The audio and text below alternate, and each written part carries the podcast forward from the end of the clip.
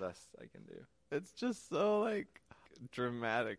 Like I, I just like I'm so invested in the clap when we do the clap. It's just you go to clap and it's always just like, is it gonna be a good clap or is it gonna be a bad clap? Will we have to do it again? I don't know. There's so much build up and drama. Yeah, to yeah, it. So, yeah, yeah. It makes it it makes me feel kind of like a little bit weird. I'm like, why why are we? Why do I feel so like invested in this clap? Why am I so? Why do I want it to succeed? and why am I worried about it not succeeding? It's just a clap. We can we can do it again. I I, I don't know. I don't know. because it has to be epic the first time. That's the key. right, right, right. All, all is lost if that's not the if case. it's not just perfect the first time. well, welcome back, friends. to another riveting episode of Save the World. Hooray! With your host, David. And Aaron. Yay! All right. Well, now that the formalities are out of the way, Indeed. should, should we explain to the listeners the momentousness Oh of my this goodness. Yes, please. episode? Please do, David. Do you, wa- Yes. Can I have the honor? Yes, please. All right. Please. So, dear listeners, this is a momentous episode for us both because the start of Save the World began a couple months ago on a fateful day. It was a nice summer morning. Me and Aaron had played tennis for a bit, and then we went to go get some amazing sandwiches at Gandolfo's. And while we were at Gandolfo's eating food, we had a discussion about the topic we're going to discuss today. I won't give it away yet. but we probably talked about it for an hour, an hour and a half, maybe even. It was at least an hour and a half, I think. Yeah. So we were just at this fast food place. Fortunately, they didn't kick us out for just like sitting there over a very long time. But we discussed this idea, this topic, and it was what really made us say, "Wow, we could actually do a podcast." Yeah. Yeah, it was it was it was the first time that we were both we had both been joking about it and then it, it felt like the first time when it was like well let's just do it let's Yeah. do it let's, let's do a podcast Like this could work. Like, yeah let's give it a shot. Yeah, like you said, like before, I was like, "Yeah, like we'll do a podcast sometime." yeah and like in my back in the back of my mind, I was like, "Nah, probably not." But after that day, I was like, "No, no, like this this might work." right right So we will we will build up to this. Again, we're not going to give away what we're talking about yet, right and we'll start with something else that kind of leads into that topic. But uh, yes yeah, it's going to be a, a fun episode. it's, it's it's a big deal people it's a big deal so be excited don't don't don't build it up too much though in your mind because if you do you might be disappointed but that's true. that's that's just good practice in general. Right? Don't Sometimes- overhype a movie or something. Yeah. You know? right, right. Sometimes when I think back on that fateful day, I was like, man, we rambled for a long time. that, that's true. it was really exciting for us. Maybe, yeah. maybe it's not as exciting as we're thinking. Listeners will just like just fall asleep while they're listening. Just I don't care. I don't care about this thing. Sorry, guys. You get to listen to us talk about. Or actually, you don't have to. But We should have started with it's going to be the most boring topic ever, ah, yeah. and then we could have built up. They would have been just you know astonished because they had such low expectations coming into it, and then suddenly, out of nowhere, Out of it nowhere. gets them. Blam! Most exciting thing ever. But as David said, we're not starting there because why start with the best first? You always start with the less good first. Like when you get dinner, eat the vegetables off the plate first. Yes, yes, I agree. Specifically in that case. Yeah, yeah, yes, yes. Because it doesn't matter what the vegetables are. It doesn't matter like if they're mixed into other stuff. You eat the vegetables first, and then you can enjoy the rest of your meal to its fullest. At least that's been my theory for a while. Well, and another rule is always start with Aaron when you start an episode of Save the World, because then you're gonna be that- happy. Is that is that a rule? Oh no. Okay. No, I I followed up once first, I believe. Oh really? Yeah, Oh. and th- I did make a point about it, if, I'm not, if I recall correctly. Well then, I will I will do my duty and begin this episode properly after we began it. Please do. Please do. Thank you, thank you. so, like I said, we're gonna start with vegetables, and these vegetables are video games. A question came to me the other day. I was, I, I, I like to play video games. I don't have much time, and I don't have a lot of drive to play m- more often than not. But Steam is a wonderful thing, and they they always have games on sale. And I don't know anyone who has a Steam library that's smaller than the time that they have to play games. Like I think I think anyone who has a Steam library has more games than they can ever play in their life. Yes, I'm, I can agree to this. Anyone that uses Steam is susceptible to the overbuying of Steam games. Yes, yes. They- it's it's it's they just three dollars. Of course, I want to pay three dollars for this game. I want to play, and then you just never play. You never get around to it because you're busy. You got a life, which is a problem well solved. And and Steam is is a wonderful thing. I love Steam, but recently I bought Euro Truck Simulator. I think like Euro Truck Simulator two or whatever. I started playing it because in my childhood I amazingly enough wanted to be a trucker for I, I just was excited about it and I had a game where I drove semi trucks in my game and it was just like I was like so excited like oh, I I want to do I feel this. like there's a deeper backstory here, but let's continue on with, Okay, okay. with your description. um so so so nostalgia purposes I buy Euro Truck Simulator 2 and I started playing it. And d- during the course of playing this game I, I began to think cuz there's a lot of time to think cuz guess what you're doing? You're driving a truck. there's there's not you just you're just driving down the road like there's nothing really to do so i began to think about many of the video games i've enjoyed over the years and how many of them are work and i began to think why do people like to play games that are work First of all, I want to say I was hoping that this was all just a lead in into some very deep philosophical question about the meaning of life. Like this game I was playing while I was driving down the road, the simulated road. I was pondering on the universe, and that's when I had the revelation that such and such. that yeah no But this is a good Sorry. question as well. I, I just it just comes up like some of the games I love, Roller Coaster Tycoon, Locomotion, Euro Truck Simulator. They're just work. They're just work games. Like, what is your job? You're just prison architect, manage a prison. there's a, there's I've seen my brother-in-law likes to play these games that are programming games. You just you program computers. That's like the whole game is programming. Yeah. Or there's games like Minecraft where the whole point is to grind through getting materials. There's a game my older brother showed me along these lines called Factorio, Mm-hmm, mm-hmm. and the idea is that you are trying to survive on this island type thing where you're or this I think it's an alien planet or something. Yeah, Your spaceship yeah. has crashed. Yeah. And so like you slowly start from just like hitting things with a axe or a pick to get materials Yeah. and as you get more materials you can build like factories off of those materials and engines and you just build this huge factory that can sustain itself and yeah, Right. missions. Anyways, but the exact same idea. It's just like building more and more stuff. right, right. It's just it's just work. It's not Yeah. anything. and the one the one that always gets me that I still don't really understand is the ones where it's like the money ones where you're you're buying all your whole job is to get more money in the game. It's often like a phone app. Okay, yeah, My yeah. younger brothers played one. I can't remember what it's called, but like Yeah.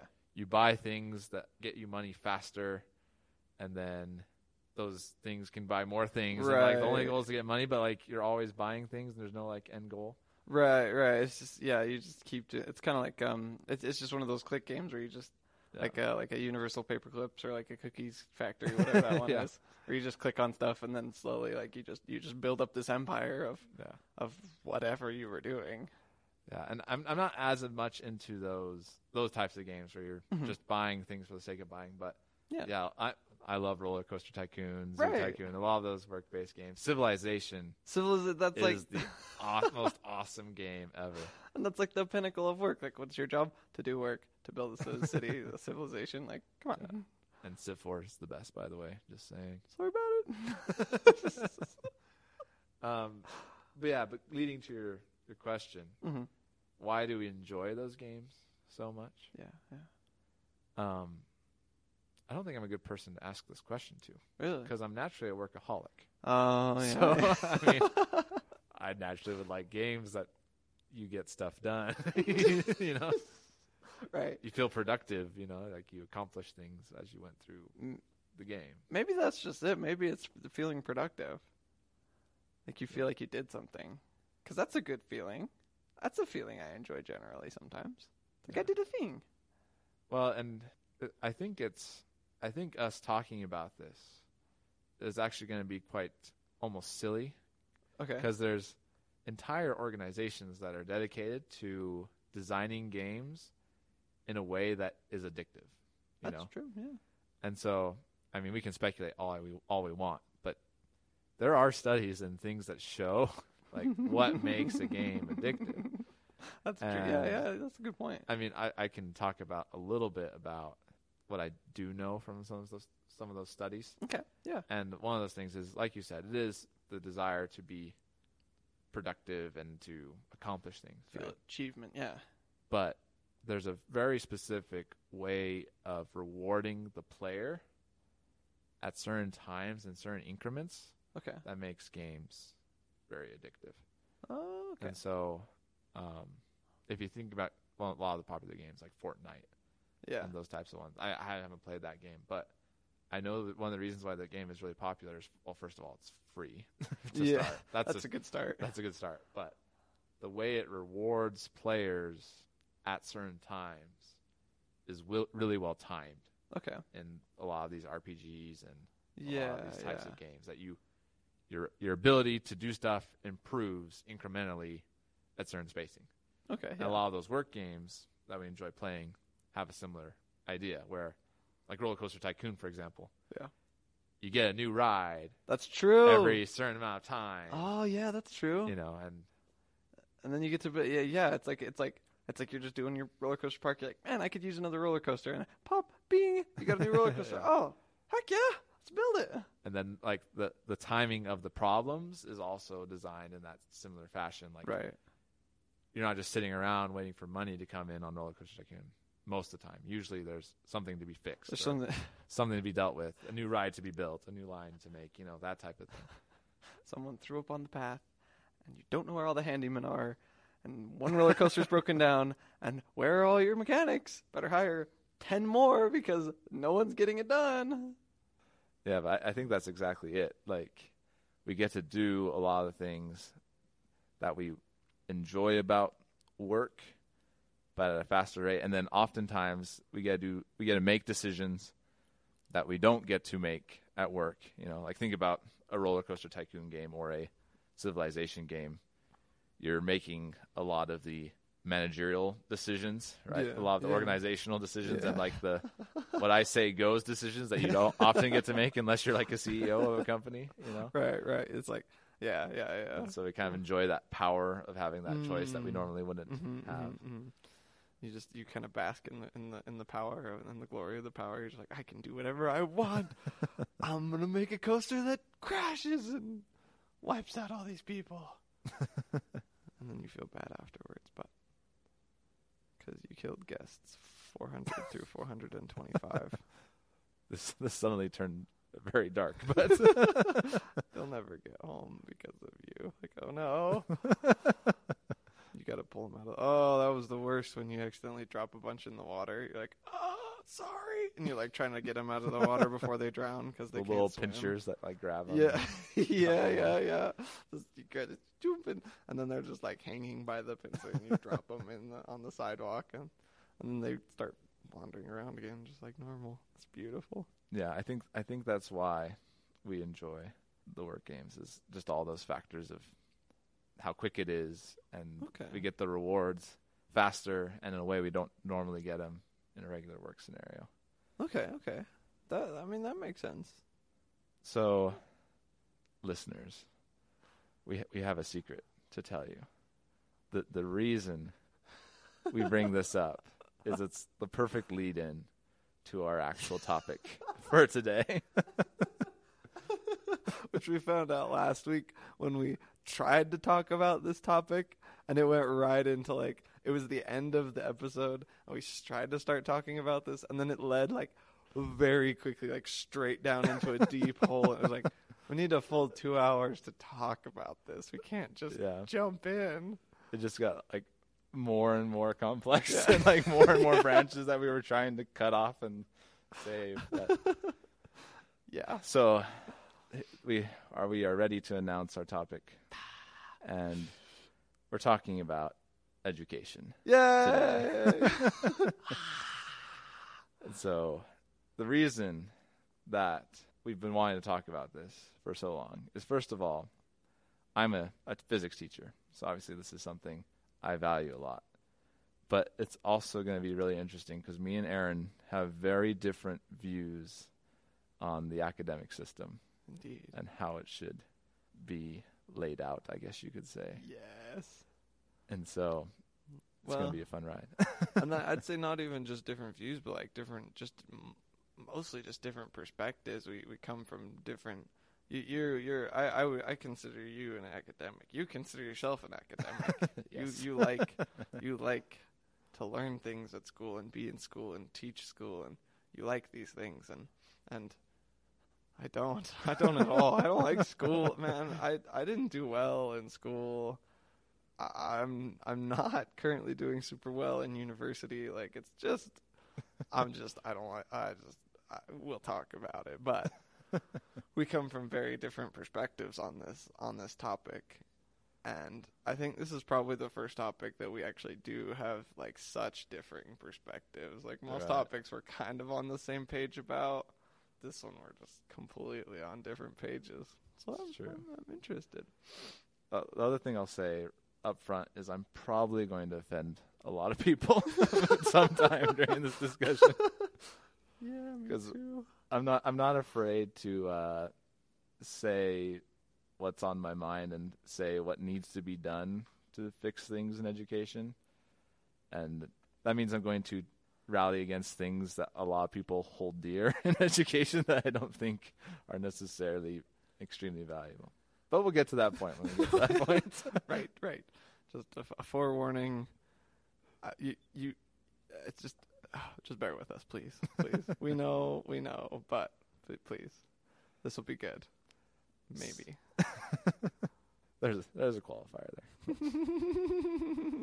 Anyways, the reason we brought up the video game question about work Mhm. is that, like we were saying, it led up, it led to last time this question that we realized was way too deep to end the podcast with in such a short amount of time. But the the problem that comes from having these games that are like work scenarios and just games in general, because these reward systems are so fast paced and so well timed and so adjusted to match your brain's ability to want to receive those, video games are making it so much harder for students to succeed in the classroom because the classroom scenario hasn't changed in any way, really, for many, many, many, many years. Right, right. And our traditional structure we have right now does not have a nice flow of rewards like these games do. Right. And so the question is almost everyone agrees that like education has problems. Like no one's no one's like doubting that fact. But the question is how do we solve it? It has very differing views. Right, right. I agree fully because that was one thing that throughout throughout my at least my uh, my K through 12 education was I was way more interested in playing video games than than doing doing schoolwork because schoolwork was boring, and a lot of the same idea of like the video game was something that I wanted to do. It was something interesting, and it it was it was I didn't have to work for it. I didn't have to work so hard for it. But it doesn't actually get you anywhere. It doesn't Right. actually actually help you in a lot of ways. Like uh, video games aren't that aren't that insightful. They're not they're not really that that skill building. Some people uh, try to defend it, and it's like, yeah, they they do good things, but they're not they're not helpful things. They're not long term helpful. You can't things. replace your education. right, exactly. You need education. You need to learn these things. But for a kid, for for a student, it's way more fun to go play a video game than to do your homework, to do your math homework that you hate doing anyway because you're not that good at math. Right. Like I don't want to do math. I, I don't want to do I don't want to do my English paper. And so you don't because it's the reward isn't there for you. It, it doesn't it doesn't give you any kind of reward. And video games aren't going away. No. I don't. I don't think the solution is going to be abolish all video games. So Not if I have a say in it. Which I do, because we're talking about this problem here on the podcast. They're sticking around, people. I like them. So, assuming video games are sticking around, the question is how do we change education? So, I want to start with one common theory. Okay. So, listeners, I sent Aaron a video that I wanted him to watch that kind of describes this idea, and we'll put it in the show notes, of course. Of course, of course. But it's a video by uh, Mark Rober, who I really love. He's a great YouTuber. I use a ton of his videos in my class. He's done a lot of just engineering feats that are fun to see, the applications in physics and things like that.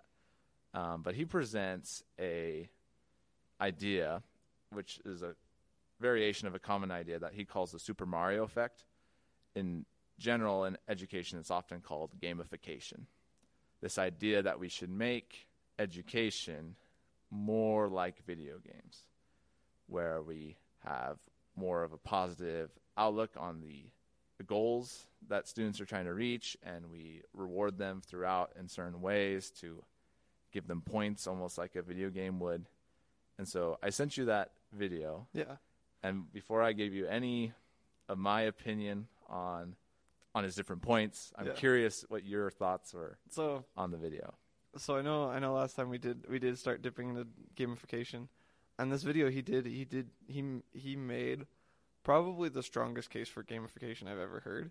It was a it was a TEDx video and it was it was 15 minutes long and he talks about how um, basically how when he did a study and when people are given a task and not penalized for the task this was the most interesting part for me th- when they're not penalized for the task like trying to do the task and failing they're willing to try more times to accomplish the task and that it's it's not as according to the, the numbers it's not as discouraging to have a, a loss of points. They did a they did a he he sent out a, a little programming game and each time you you tried to do the game you started off with a certain number of points and for half of for you know they randomized this this game and sent out two different games one that would reset your points to the maximum 200 every time you tried again you know you try to do it and then it, you you failed and it, it just said okay you have 200 points start again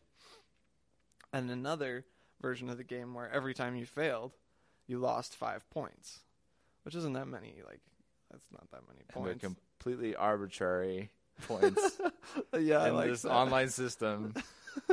meaningless they don't meaningless points. They don't count. There's no. There's not really any like. They don't connect to the game at all. Like there's no point in having the points there almost.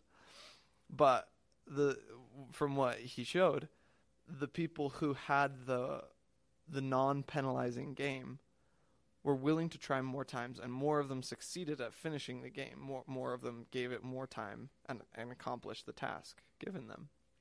Whereas the ones who were penalized tried fewer times, fewer of them fewer of them accomplished the task, and in, in general was just a, it was just a a smaller number of people who were willing to give it the time and the energy to try it, and that really struck home with me because I, I f- I- I could I could see the connection really quickly with education, in in how the the rewards, like there's not I don't know there's there's a lot of penalty but not a lot of reward. Like I don't feel like I Right. gain a lot from the school system, but gosh by golly, if you don't turn in this paper, like you fail the class.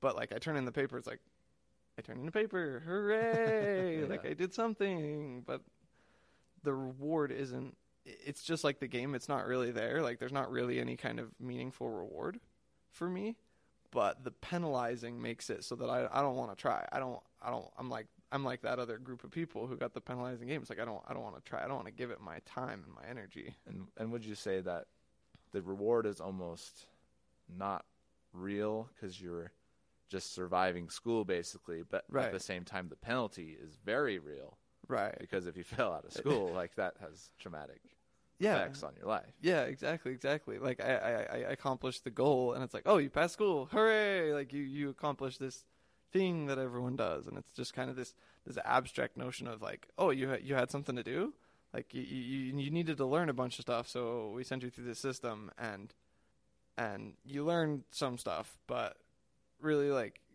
I look at my diploma from high school, and it's like. I don't really feel amazing about that. Like it's just Yeah. a piece of paper now. I don't I don't understand. Like there isn't really a reward for me, and and so that was the that was the main point that I connected connected with the video. Um, he he he did go right into he did talk about like specific gamification Mm-hmm. that was like in- in in kind of a way that I didn't agree with, like a way that didn't make sense. In that he he showed like, oh well, you have these tasks to do, and we're gonna call this a test, and you have to you have to accomplish accomplish the task. You have to do these things in this order perfectly. And you compare that to a video game. You know, you press these buttons in this order, and we're just gonna visualize. We're just gonna represent the instructions as a as a as a picture, as a moving picture, a virtual world and and call it a game. And by doing that, he was like, "Oh, see, that's that's that's gamification. Wouldn't you want to play that?" And I was like, "Yes, but what? Like that's not the no. Never in my professional career have I been given a set of instructions that was press this button for five seconds and press this button for three seconds and press these two buttons for one second. Like that doesn't. It's not how it works. It's, that doesn't it doesn't make sense to me. So those are some of my thoughts on the video. Those are the prominent thoughts. So I don't know what were your thoughts on the video. How did how did you what did you agree with? What did what did you not agree with? So- That's what I'm interested about. I'm I find your position interesting. I'm glad that you disagreed with his oversimplification of gamifying stuff. It was way too simple. I was like, the heck? That's not how that works. That's not how that works. I think again, I really respect Mark Rober and I mm-hmm. love all his stuff. Yeah. But I think he falls into the same trap in this video that a lot of people in education do, Mm-hmm. where they have an idea to fix the system, but they can't get past the abstraction of the theory. They have this like grand idea, like, oh, gamify everything, Yeah. and I can turn simple tasks into games. Yeah. But people really struggle if you ask them to give me a concrete example Right. They they can't because they don't really know how to work out the details of turning something from a you know an English test or you know a, a math homework assignment and turning it into a game. Into a game. Yeah. Th- They they all say, oh, you know, you can do this and it'd be great, but I think he falls into that same trap of keeping it too general and you can't Right. show the specifics of what's going on. Right. It would have been a lot more valuable to have him have him show an example of an actual test, an actual thing that I would be given in school, not just not just this abstract nonsense of pressing buttons. I was like, wait, but I don't. I've never been. Not ever in school have I been asked to do this task. Like that doesn't make any sense. So I'm glad you, I glad Yeah. I'm glad you agree with me on Okay. that. Okay. So, so okay. You agree. Otherwise, it would have been really hard to argue at this point. um, Right. Right. but the more interesting thing is, I I find your perspective on his first that first study, Mm-hmm. the, the two programs, the one that penalized you and the one that didn't. Yeah.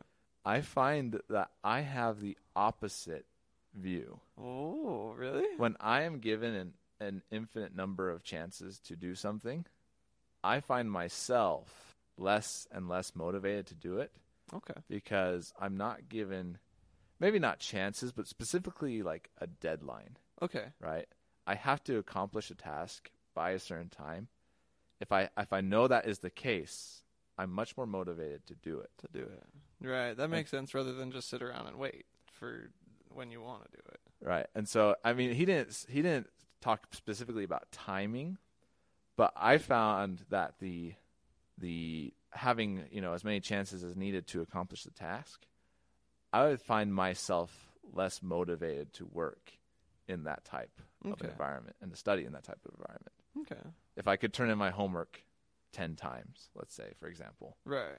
I would be less motivated to do it right the first time. I feel like, Okay. Yeah. Yeah.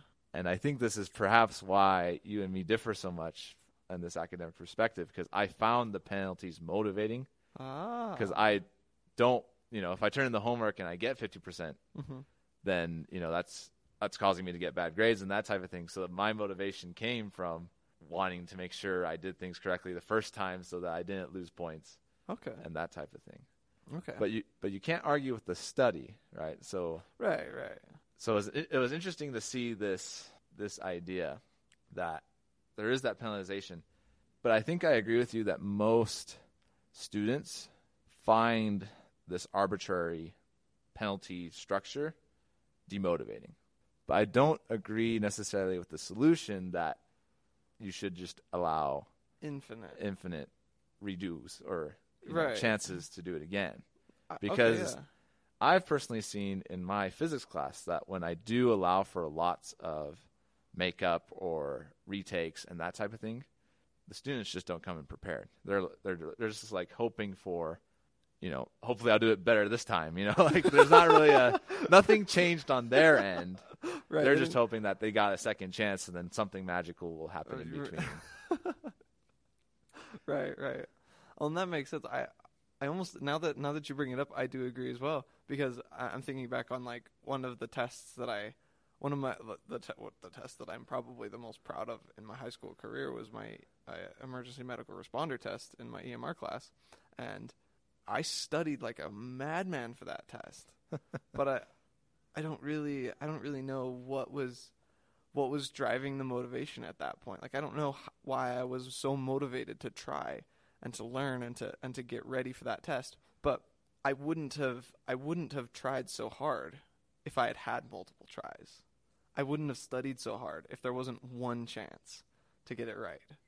The study was really nice. I actually really liked the study because it, it did fall under that category of of you have infinite tries. It was it was a it was like a, a pre-test where the, Okay. it just you could just do the pre-test over and over and over and over and over again, trying to get every question right, trying to understand every question. You know, change up questions on you, and it would it would change things, and it was just like this quiz, this infinite quiz. And then when I, I did that just over and over and over and over again until I went and took the test and aced the test. Like I think I got like one question wrong or two questions wrong, which is better than anyone else in the in the class, and which I'm really proud of because I I never try in, in school. I never tried really that hard to be the best in the class, but I was that one time I I needed I needed that. But that's beside the point. Um, so I agree that that deadline of of you have one chance to get this right. That's what was motivating that time.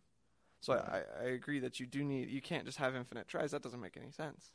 I, I think the reason why the study was the way it was, or the results were the way they were, Mhm. was that the way he set up the problem for the study is he vol- had volunteers come in Yeah. and say, I think the setup was like, I want to show that anyone can program. He kind of had this facade on to try and get people to do the the, stu- the Yeah. study, but it, was, it wasn't really the point of the the task. Right. Mm-hmm. And so he, he put this thing on saying, you know, I just want to see, like, I want to prove that anyone can program. So I want you to do this little game to show if you can program or not. And that's where they got randomized into the two groups. Yeah. And it was actually really funny because if you look at the YouTube comments for that video, he, he, he said in the video that the purpose of the study wasn't to show people they could program. It was to do this, you know, penalty versus non-penalty Yeah. study. Yeah. But one lady in the comments is like, um, actually, I did your little program game thing, and it motivated me to become a programmer.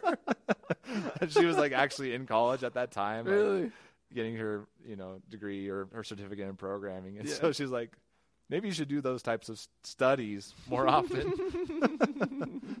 so it kind of made me laugh, but I think, but I think there's something to be said about that, where it was people that wanted to see if they could Right. do the programming They were volunteering their they were time. volunteering their time into it, and they they wanted to see if they could accomplish that task. Right. And in that case, I can see where the the penalty is very demotivating because you say, "Well, you're right. I'm just not smart enough to right. Oh, to I, do this task." I can't do it. Right. Whereas if you have more chances, you're more motivated to say, "Okay, I can I can figure this out. You know, Okay. I am I am smart enough to program or whatever it may be." Yeah. Yeah. Okay. And I think that's the difference in the study versus what happens in the classroom. Because honestly, when I have students in my physics class, most of them do not want to learn physics. And I don't blame them. And I don't think the solution is we're, we have to force kids to want to learn physics. Right. Well, then that's just that's almost nonsense. That doesn't make any sense at all. Anyway, forcing people to want to do stuff that doesn't make any sense. Like you can't do that.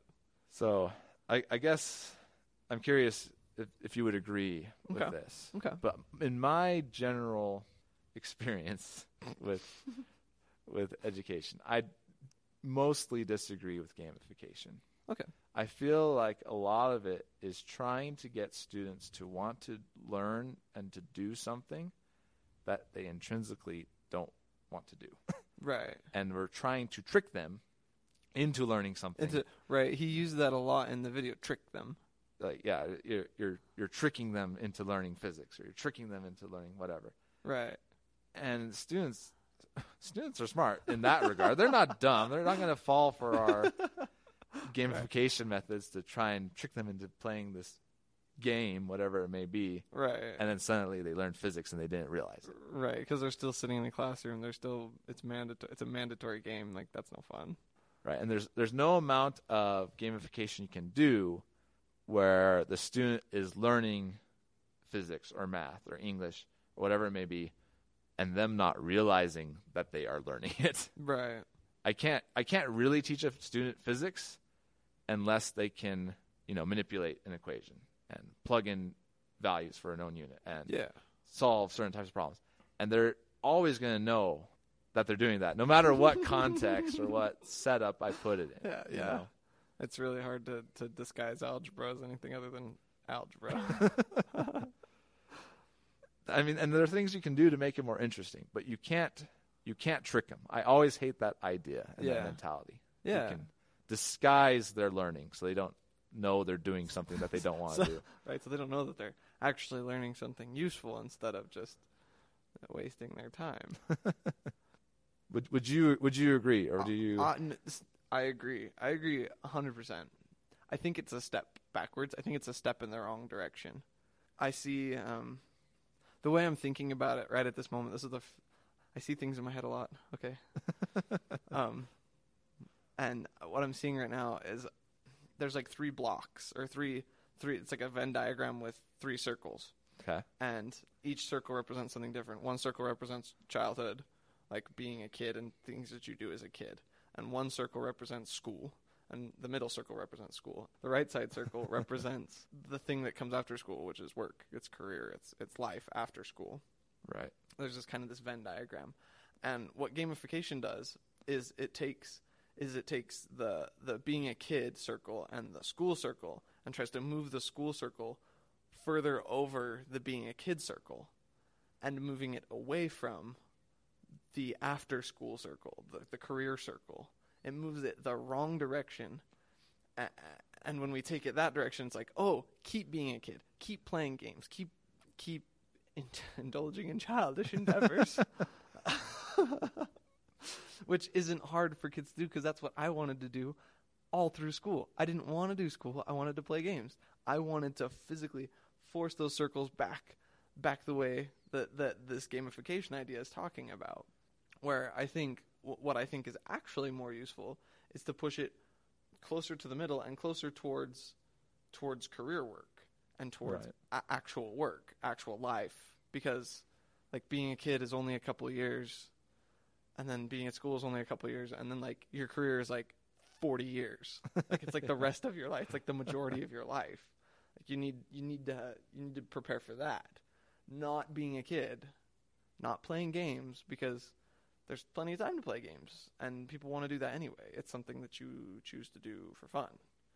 And I don't think that's I don't I don't think that's that's helpful long term. I think I think in some ways if it could be done, I don't see how it could be done, but if if you could do it, gamify gamification in schools, I think it would be valuable to help learn material, maybe. I think I think it would be helpful to learn material, but I don't think it would be helpful in the long term when you actually get into a real job. I like your that visualization because I I haven't thought of it in that way in my head, but that, that's totally what I was thinking. That gamification is almost justifying, like you said, this this idea that life should be like a video game. Right. If it's not fun, it's not worth doing, and that's a really bad way to try and get through life and a career. Right. You're not going to be able to hold a career if you're only doing fun things. You don't want to do something unless it's fun. There's not going to be a lot of people that want to hire you. I'm sorry. right, right. And there's not going to be much to do anyway because every job has something that sucks. Sanding and woodworking, it's not fun, but I still have to do it. So I agree that school should be more like work, more preparatory to work, and it should function in a way that is similar to work. I think one of the big problems is these three circles being a kid, right, and just kind of life in general, going to school and having a job. They're so disparate in the structure and the way things are expected to be and Yeah. how rewards are placed and Yeah. what the expectation it's just there's such a big divide between those Right. and if we're going to try and get any two closer together it should be school and work rather Right. than school and being a kid right. and the fun things you like to do well they're fun things you like to do and you still do those when you're an adult right. but it's not any type of preparation for how you're going to behave in a work scenario Right, right. Tho- like like we talked about those work video games. It, it, it like playing work games like that doesn't prepare you for work. Not even kind of. That that that just you just play games. You just you're playing a game. I'm not driving a truck for six hours and actually parking a truck and actually learning how to how to work on a diesel engine. Like uh, there's nothing useful coming out of the game. You're just playing, and it's Right. not it's nothing like a real job. But you enjoy it, and it's good. It's it's good. We need that part of life. I think we need every circle in that equation right and we need to pass through every circle. But the problem is, is that if you pass through the first one, everyone passes with flying car- colors. Well, Not everyone, but like it's really you, easy you could argue that i didn't get through the kids circle with passing colors flying colors It's like I don't want to play. I don't. Want, I don't want to have fun. I want to work. I want to get stuff done. really quickly have you seen the new christopher robin movie yeah, I did. I did. I love the scene where the little girl is like, if I'm going to go play, I'm going to go play harder and better than any kid has played. I was like, yes, that was me. That was totally I me. can. I can see it now. You, you. I can see you as that. As that child. Just the attitude and the, the feeling. Like play. Yeah, we're gonna play. We're gonna play hard. We're gonna play better than everyone else. Heck yeah. Even though she's like by herself, like I'm gonna be the best. Like, huh? just go have fun, kid. Anyways, sorry. So you need to pass through every circle, and and it's really easy to go through like doing what you want to and being a kid and learning all this stuff. It's just it's just life. That's just you just live life. It's easy. It can be easy. It, it in the in the right like yeah. Anyway, anyway, Life is life. that's a topic for another day. Um, so you pass through that one flying colors. You get A plus on on on the first circle, and then you get to the second circle, education. And if you fail this circle, the third circle is terrible. It turns into like this terrible place where you don't want to be. But but like being a kid, you weren't being graded on that hard, and and and then like you get to I don't know I don't know, just babbling. Does that make sense? No, it makes sense. And I would add that part of the problem, too, is in, when you're a kid, things are so concrete because things that are fun naturally are enjoyable to you, and your you know your body reacts to fun things. So you Yeah. know what to do as a kid. You know Yeah, you know what yeah. things you enjoy. In work, you have very specific deadlines and very concrete goals and things that your employer wants you to do by certain times or whatever it is. hmm and those are also concrete. But school has this very abstract sense of of expectation. Right. You have to take these classes because we said so. Right. You have to Yeah. learn everything. You have to learn everything because we said so. Right. You have to turn in by this day because we said so. And so you go from concrete to abstract to concrete.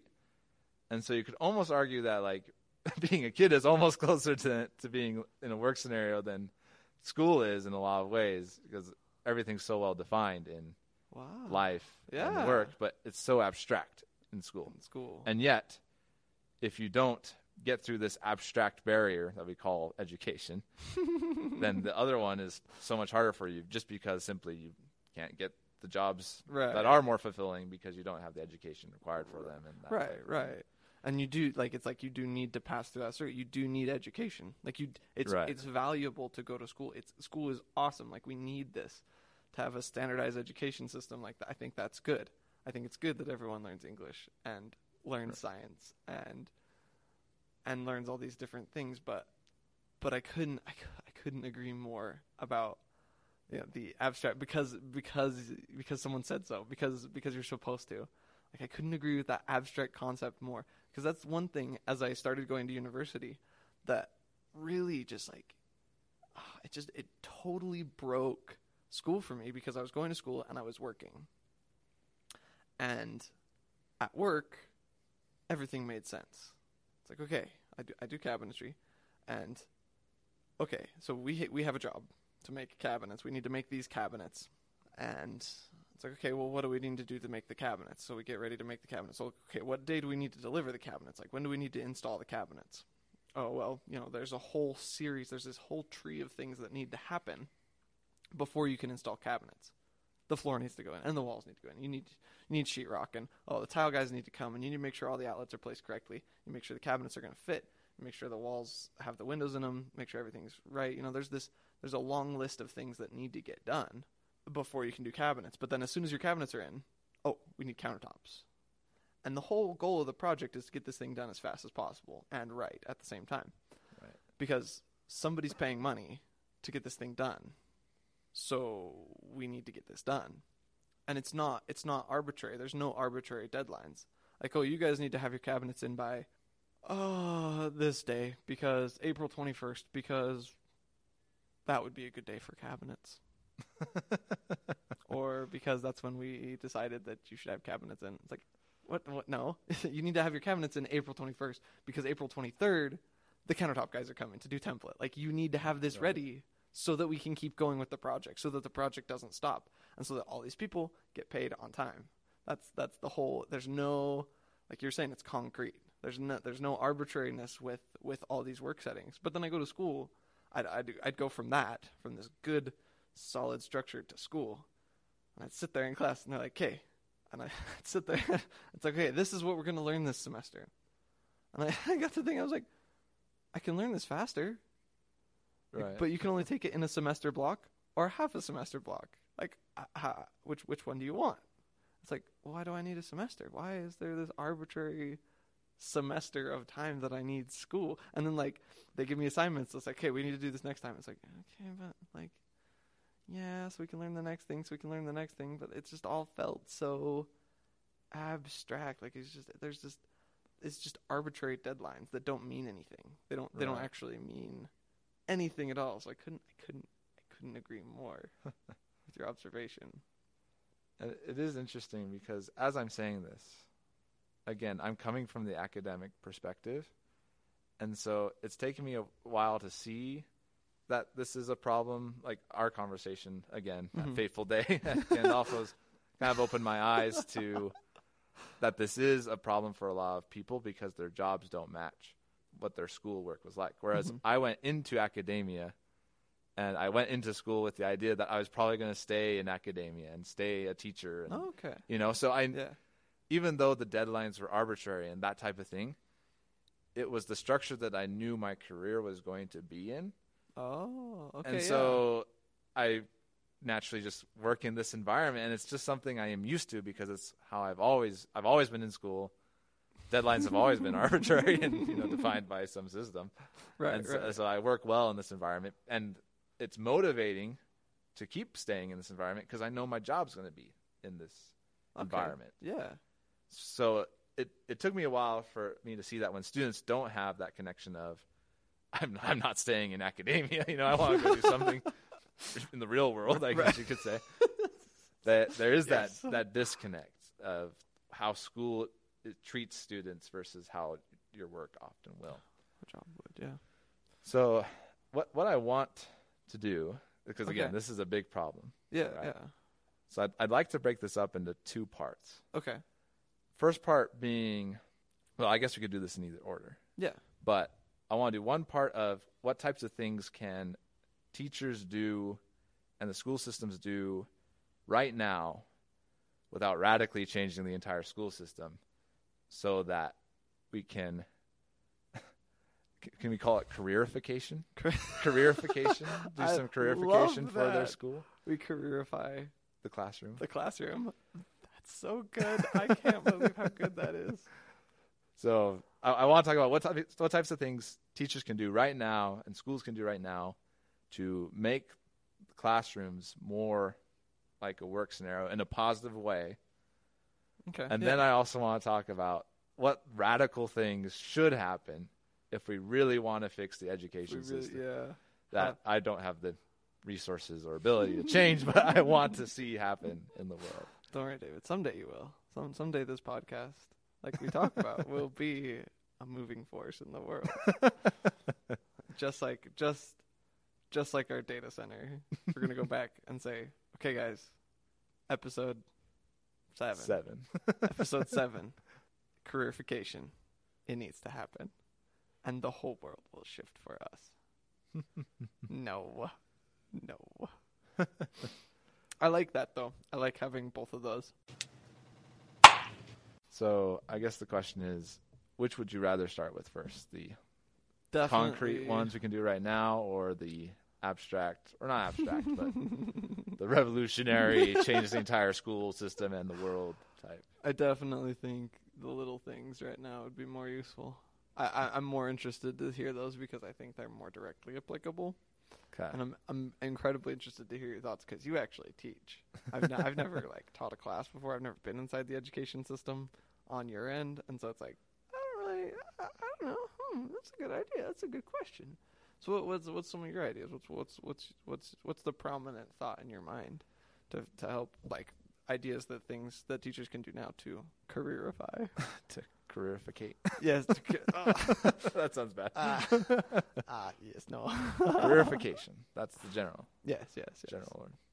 Well, I do have some thoughts, and Okay. I have thought about this quite a bit.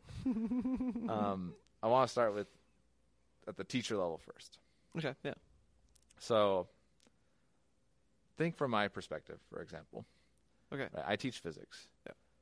Probably one of the most hated classes Yeah. in the school system, Oh yeah. up up there with math and other things, right? Yeah, yeah. So I have a lot of students that don't want to learn this stuff, and my goal is not to force them to Yeah. want to learn. Right? I you can't do that. There's too many problems, Yeah. and it's just it's just life doesn't work that way. Right, right. Um, but I tell my students, and I often tell my students when they ask, like, you know, when am I going to use this? That's that, you know, that's a common teacher question. And when I was first teaching, when I was first teaching, I used to be, be like, oh, because physics is great, and you know, physics is, teaches you about the world, and you'll be able to predict all these things about motion and all this like super nerdy stuff that Yeah. I love, right. but- the part that you actually enjoy about physics. but does not really speak to my students, right? It Right. just doesn't grip them like Right, right. me. Um, but now my response has been more that physics is a way for you to be able to look at problems differently, right? Okay. And so I don't I don't need you to love physics like I love physics. You don't even have to like it. But it will but the proper study of physics and just generally doing something that you don't want to do but having to look at something in a different way Mhm. forces you to be better at solving any type of problem, Hmm. having to look at it from a different system. And so I tell them I want my classroom again like we were talking about to be as much as it can be a, a preparation for a career. And not in the way that physics itself directly prepares them for their career. It might if they like physics and want to go into something in that field. Mhm. But more that hey, look, sometimes people want you to see something from a certain perspective or you need to read some you know memo or so, your your CEO has some certain vision they want you to see something from yeah. or whatever it may be. And you, you sometimes you just have to be willing to look at things in a different way and be able to deal with the problems in that setup, whatever it may be. So the setup that I used to have was the traditional setup. Okay. You have, you know, homeworks every day. If you turn it in late, it's 70% yeah. of your original credit, yeah. you know, all the standard yeah. teacher teacher system stuff, Yeah, right? yeah. But if I'm really wanting my students to be better prepared for a career or whatever it may be, Yeah.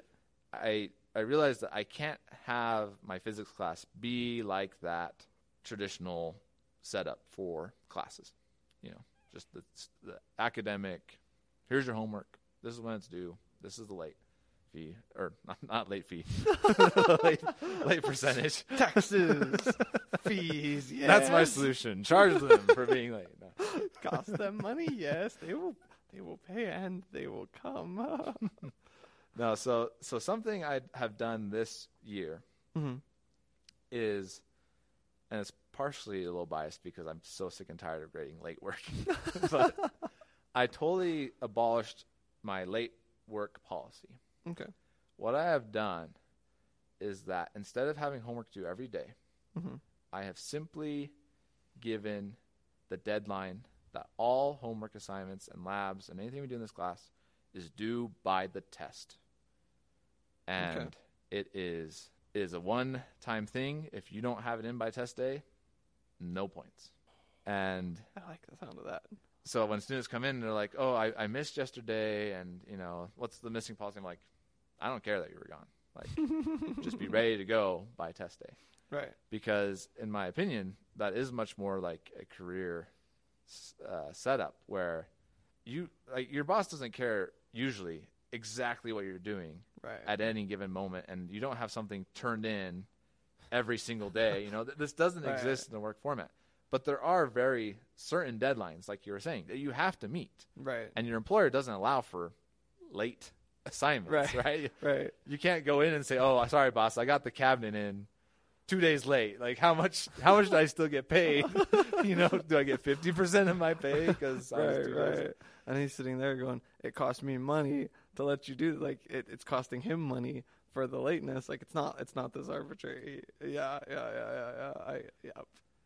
I agree. He he's exacting these things out of you because those things are being exacted out of him. Like these Right. things have to get done because he has to get them done because he gets paid, and if he gets paid, you get paid, and if he doesn't get paid, you don't get paid. Right. And so I think, I think as much as we can in any classroom setup, abolish late work, absent work, and just rather than having day to day deadlines, having specific.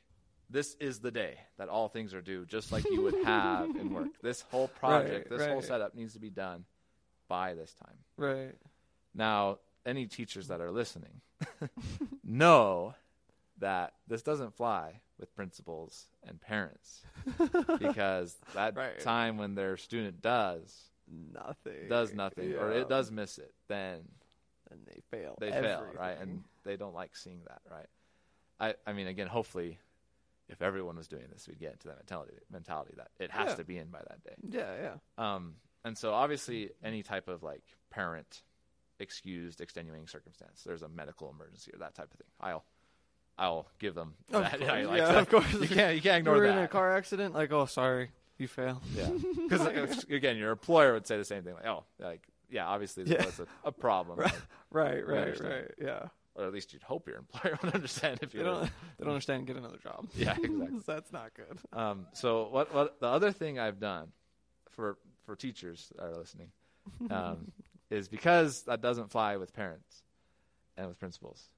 I've also added something that I think actually does help in a little bit and is a little bit similar to a career as well. Is I have things that aren't due at all until the end of the term. So, for example, in my class, my students have what are called extension assignments, and this kind of ties into gamification a little Okay. bit. Okay.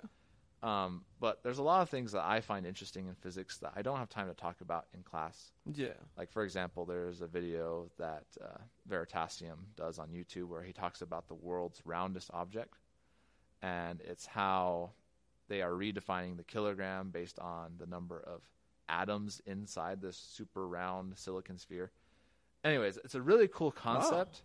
and I really enjoy talking about it. But the problem is, it's a really long video, and a lot of students just don't they don't wrap their head around why that's so useful and powerful, and this right. idea of the, the physical object defining a constant that no longer relies on a physical object. yeah yeah But anyways, the point is, it's, it's just too, it's too much time for me to take in class to do that. So what I'll do is I'll put it on.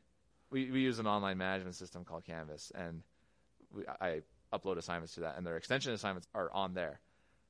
And they don't have to do all the extensions; they just have to get a certain number of points or do a certain set of them mm-hmm. in the topics they find interesting. So they may not find that world giantest object video very interesting yeah but they might find the you know Mars space rover crash. You know that happened a couple of years ago because there was a metric versus uh, English system distinction in Oh. the two systems. Have you, you do you know that story? I don't know. that. Oh. the, you got to send me this extension assignment.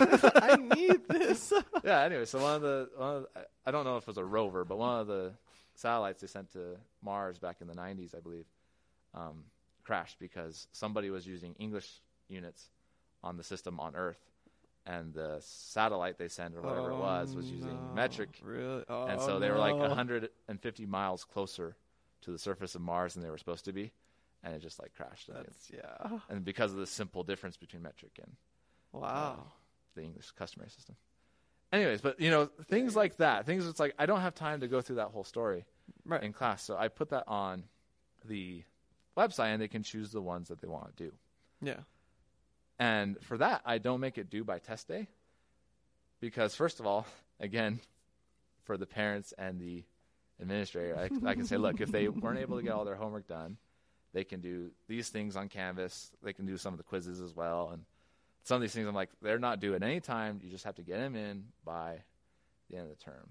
Yeah. But, but the, again, the reason I do that as well from an educational perspective is they don't need to know, you know, the fact that that space expedition crashed to Mars Right. really at any time during the Right. the, That's just interesting. material. It's just interesting. There's no real deadline. If you're if you need something for the test, obviously you have to know it by the test, right? Right. Right. But these things aren't really these extension assignments don't really build onto material needed for the test. They're just interesting things that yeah. you should know. like interesting application Yeah. ideas. And so the idea behind that one is that, you know, in work, there are some things that don't really have a deadline. Right. There's, you know, there's things you, you can learn on the job and stuff like that. There's things your boss eventually wants you to be able to do, but you don't necessarily need it right away. Right. And so being able to motivate yourself to do them in some reasonable time frame Yeah. is useful to have. I guess there's still that end of the term deadline, which will eventually motivate you. Yeah. Well, and, and you just you have to have that some some deadline. There has Yeah. to be something. You can't just let it go on forever. Yeah, but it but it solves two problems of adding content that is more interesting that the students can do, so hopefully they enjoy physics a little bit more. Right. But it also adds that kind of leniency that allows me to still make the principals happy and the parents happy. And unfortunately, that's the world we live in where that has to be Right. the case. Right. Right.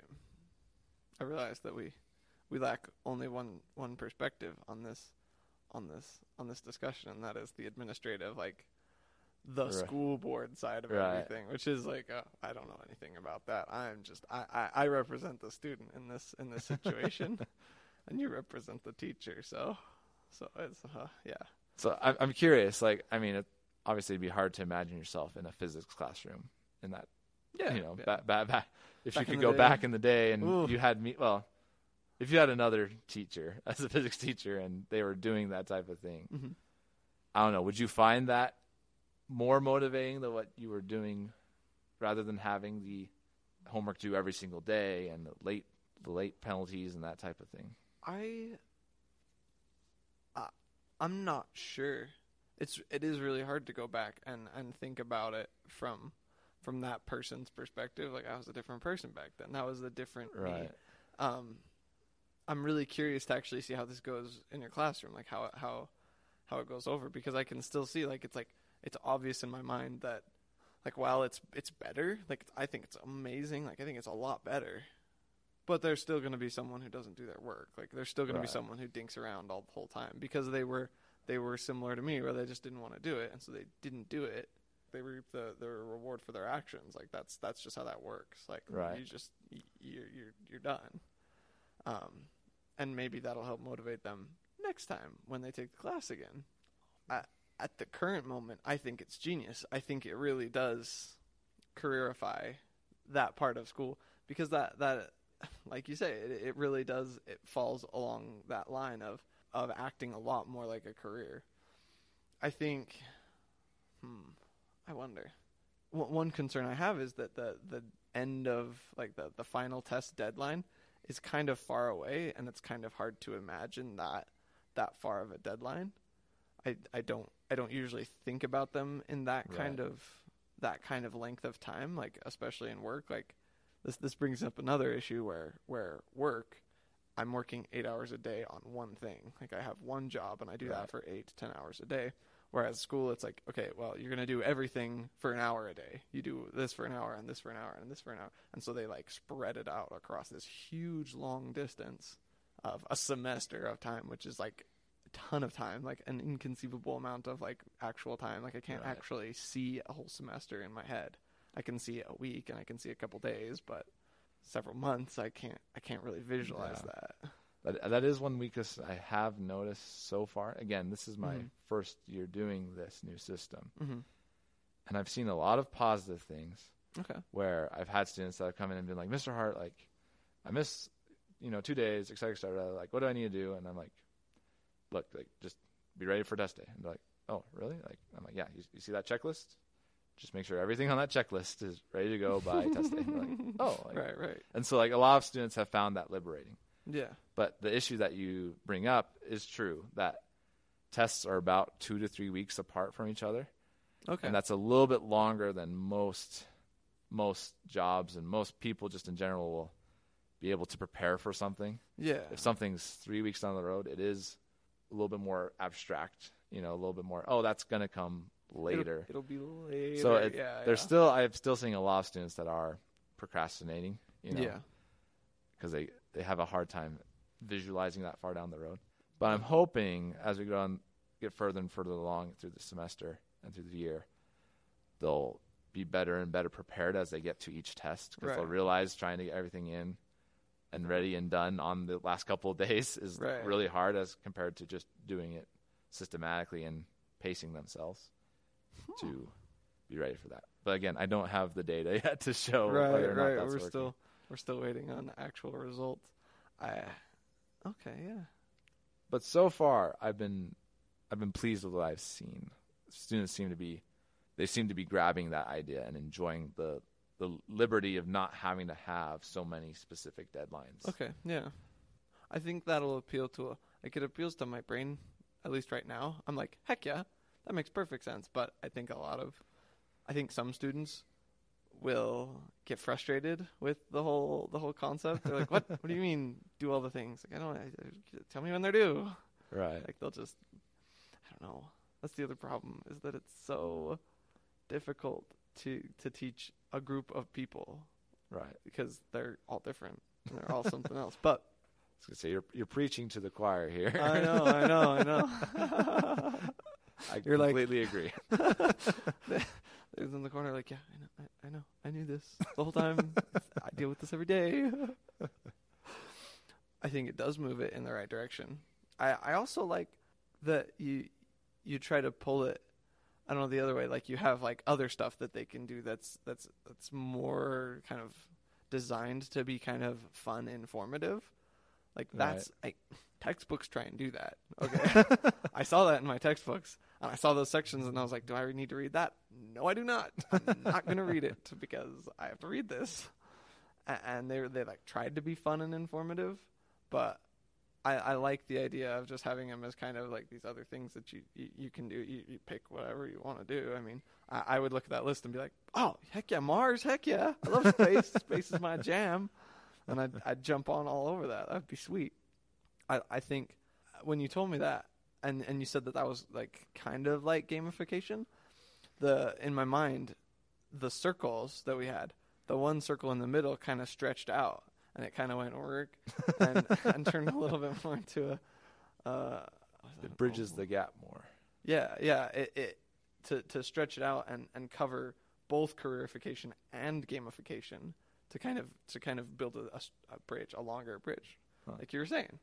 Interesting. Um, I think that actually is better. I think that's a lot better to have Right. both be like, okay, well, this is how this is how real life works, and this is what you like. This is fun stuff. This is what we like to do. This is what you know. I'm a physics teacher, and Right. this is what I love about physics. And you show them the stuff that's interesting, but at the same time, you you, you turn around and you say, well, you got to get ready for life. Like Yeah. I, I know this is fun stuff, but like, life is coming. It's gonna get you if you don't prepare. And this is how you prepare for life. Students Right. ask, well, why do I do this? It's like, well, this is why I do this, and this is why you need to do this because life is is is there. It's it, this is how life works. This is how a career works. Is that the project is due this day, and you have to do everything. We're not gonna we're not gonna we're not gonna hold your hand and pace you for it. Pa- right. pace it for you. Like you have to hold your own hand and get this done. Like time to grow up and be a, be an adult about it. I think that would have been, looking back, I don't know if that would have, but I, I feel like that would have been valuable to for me to be like, okay, like it's time for you to grow up and time for you to take responsibility for this thing. At least for younger me, it was like I don't care because this is something someone's making me do. But as soon as it's it's like as soon as it's my thing to do, as soon as I'm choosing to do it, and as soon as I'm being an adult about it and and accepting the responsibility of it, then it's valuable. Ugh, I'm babbling. I, I have found that being very open with my students about it. Mm-hmm. Not that it's like, oh, this is Mr. Hart's crazy, strange, arbitrary deadline system that he made up. It's, you know, I, I'm telling them like, I want you guys to be responsible and be ready to have deadlines in life that have a lot more things than just like a single homework assignment. But I also want to give you the liberty to do them when you need them to do them. You know, yeah, and so yeah, yeah. I try to be very open with my students about that, and I think that helps too because they can Okay. kind of see the same vision. If I don't tell them the vision, then it's just kind of some arbitrary deadlines like anything else in school, you know. So I have to be right, right. a little bit more open with them about why we're doing it.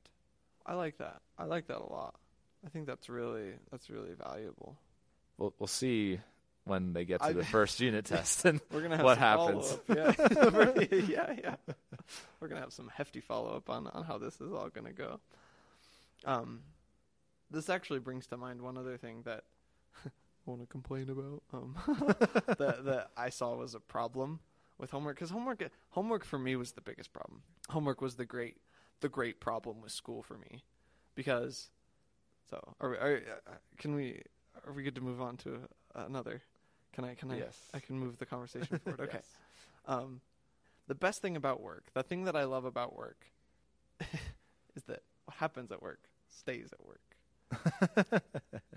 the, the the the great problem that I had with school, the biggest problem that I had with school, was doing my homework. Like, I sucked at homework. I sucked at doing homework. I sucked at getting homework done. Like, I just I wasn't good at doing it because I wasn't at school anymore. I was at home, and I didn't want to do homework. I didn't want to do all this this stuff. And I think that's a problem with the way it's currently done. I don't know if you have thoughts on this, but but but basically it's it's it's the idea of like I've devoted all this time to being here. I've devoted 7 hours of my day to being in class, to being at school. And then and then teachers hand out homework. And it's like, "Okay, here's all your homework." And even if it's only like half an hour to an hour's worth of homework, I'm not going to do it because I'm not at Right. school. I'm at home, and I don't do I don't do school at home. I do home at home. I do I do first bubble, first circle at home. I do second circle at school. And I do third wor- third circle at work. That's Sure. where I do these things. I don't want to take that home. I don't want to have to think about it while I'm at home. I'm I'm devoting all this time. I especially noticed that in university. It's like, oh, you have all this homework, and it's like, but I'm paying you to teach me the material. I'm sitting in class and paying you my money that I earned going to work to teach me the material, and all you tell me, all we do is review the thing that I was supposed to have studied on my own. And it drove me crazy. It was it happened in my math class and it happened in a couple of my other classes and it just it just broke my mind because it felt like it was like completely the wrong way to do it. It seemed like a good idea. That's the thing is it is that they came into it. I came into this classroom and the teacher was like, "Okay, so you have to do these things and then next week in class, like turn in the homework, and then next week in class, like we'll talk about it, and we'll we'll, we'll talk about it, and then we'll, we'll we'll move through it. And I was like, oh, okay, yeah, I can do that. Yeah, self learning, heck yeah. But then like, but then it just it totally broke down because it was uh, it just the whole system just kind of fell apart in my hands when I was like, oh yeah, this seems like a good idea, and then it wasn't. It wasn't a good idea at all. It just I didn't like it, and it didn't work. Huh.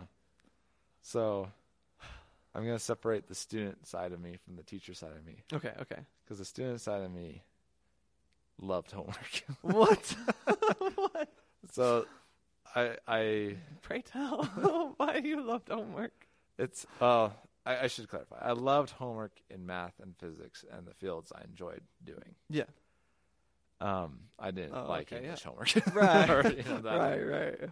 Anytime I had to like express my feelings or my opinions, it was like, yeah, why am I doing this? Um, but I loved homework in the sense that, again, as a hopeless academic, the, the yeah, I yes, yes. I I love doing homework because it made me feel s- secure in the knowledge that we had learned. okay. I, I never liked the idea of you do the homework first and then we come and talk about it. That never never works. No. But if it was let's talk about it, then go do the homework and then we'll come back and grade it and see how we did and that type of idea that's really common in math and mm, physics. Yeah. Like I really enjoy doing the homework because especially in physics and again, this may just be why I love physics so much Yeah, yeah. you go and you learn about a general concept. Then you go and you do the homework and you have the general ideas, but now you have to apply them into very specific contexts and problems. And that application is where you really learn the Mhm. physics Okay. because you have to be like, okay, I know kinetic energy does this, and I can convert it into potential energy and this type of thing. It's like, oh, now suddenly I have a polar bear on a motorcycle, and he is, you know, riding down a lane, and he trips, and you know, whatever happens in the story, mm, Right, right. and like. You're like, okay, I, I think I know I can do this, and like sometimes you have to work around. You didn't do quite do it quite right, but you eventually come to a solution, and you get that final answer, and like it's so satisfying. It's like, oh yeah, that polar bear is sliding on his backside at 30 miles per hour when all said and done. You know, like whatever it is. he, sl- he slid 400 feet at 30 miles an hour yeah. So, on the ice. so I I love that that feeling, and I enjoy that feeling. And when I'm doing homework in the fields of study that I enjoy, Mhm. it's extremely valuable to me. Okay. But again, that is me as the student that loves academia. On the teacher side, I have to take it again from the perspective that most of my students don't want to do physics and they just they don't love that, you know, same procedure and Yeah. application that I do, right? That doesn't mean I still don't expect them to learn the Right. material. That's my, that's my job. I'm failing as a teacher if I don't expect you to learn the material and yeah, not yeah, it. yeah. Agreed. So, so I find that I agree with you in terms of the time. okay. I feel like, like you said, you spend seven hours in school. If you're just doing physics because you have to to graduate, to spend another half an hour or hour at home on that assignment Yeah. is kind of ridiculous. Yeah. So, what I've been trying to do with my classes, I kind of agree. Mm-hmm. I try to not lessen the amount of homework, but I try and give as much time as I can in class. Not just to homework, but again to the quizzes and the extension assignments that we do on Canvas. And so I've tried to give at least like a good 30 minute block at the end of almost every class where we were working together, we're doing the assignment, we're still having that time to practice because I feel like you you got to have that practice, Yeah. especially in math and physics, to really learn it Yeah, yeah, So definitely. it has to be there but i feel like we need to give more of that time in class because Mhm. students are already so have so much time in the classroom mm-hmm. why not use some of that time to do the homework and the other stuff Mm-hmm. right because again seven hours a day they're already giving us so much time just ask them to give another hour at home Yeah. on a subject they don't like like Yeah. that's that's too much in That- my opinion I, I, yeah, I 100% think it is because the job won't ask you to do that. yeah you, you're not expected to go home and, and, and still be st- still be working on cabinets at your house like that. I've, I've never been expected to do that. Like you shouldn't. They haven't ever tied a cabinet to your car roof to and the just roof of my car. Drove home with with a cabinet. Like, oh yeah, by the way, we need to have the modifications on this cabinet done tomorrow. So, you know, enjoy your homework for work. like, oh, I'm getting paid for this, right? Like, uh, no. okay. But I do kind of want to stop on this topic for a second Okay. because there it leads into one of the the grandiose revolutionary ideas I feel like would solve a lot of problems that this is related to. Okay. So, if that's okay with you, Yeah. I want to I want to talk about one other thing I feel like can be done right now By teachers. by in this case it's not the teachers but Oh. the admin Oh, okay. and the okay. school system. Yeah. Do tell. So it, it's it's kind of bordering on the uh, revolutionary Okay, side, I guess yeah, you could yeah. say, radical side. But one of the big problems, and this goes back to the Mark Grober study, is that in the grading systems that every school uses, Mm-hmm. every student starts with an A, Mm-hmm. and you start with 100%. And as you turn in assignments, you can either stay at 100% or you go down. Right. Right? You are not turning things on time. You're not getting the full points. Mm-hmm. and it's got to be the most demotivating system Yeah. that you could ever have on the planet Yeah. where your, Yeah. your only job is to survive with the grade you have not to get get it Right, right. You're not earning it. You're you're you're holding on to it. yeah For dear life. you're holding on to it for dear life. I'm thinking, oh snap! If I don't pass this physics test, I'm gonna fail the class. Like, ah, huh. I never thought about it in that in that context, but that's yeah, yeah I, I agree it's kind of like if you think about it it is a really weird way to set up yeah. the school system so one of the ideas i really liked that uh, i think his name's matt anderson Okay. from bozeman science he he he was really big into the gamification stuff Mm-hmm. and he has some things I don't necessarily agree with. But Mhm. one of the things that he really talked about was this idea that our grading system is set up in a really poor way that gives students almost the motivation to fail Yeah. because they they almost know they can't hold on to that perfect A unless they are a really good student. Okay. Yeah. And so it's like, well, I might as well let it go down to such and such a grade because I'm probably going to go there anyways. And so, like, right. Right. if you believe you're a C student, your grade will probably naturally fall down to being a C student because that's your expectation. Yeah. Yeah. And so the way we really need to switch it up is to, and what he proposes, Matt Anderson proposes, is that rather than having the everyone starts with 100%, Mm-hmm. you start the grades at zero. Yeah. And the expectation is that by the end of the year or the end of the semester, whatever it is, the grade builds up and the student can see, oh, I've reached this point. Now I can't go below a D. Oh, now I've reached a C. Okay, great. I'm at a C. If I get a little bit more work, I can get to B, right? And so they see this this build and they can't fall back from it. And they can put in assignments and they're not constantly seeing their grade drop Right. as they're going along. It's not. It's not a. It's not a fear of. Oh, if if I don't if I don't get a forty out of forty on this test, like, then my my grade's gonna go down. It's it's holy snap! I got a thirty five out of forty. Heck yeah! Like that's not too bad. now I'm at a C. Heck yeah! Yeah. Now, now I only need this many points to get to this grade or whatever. Yeah, yeah, yeah, yeah. So a couple of, of difficulties to overcome with this. Okay, okay.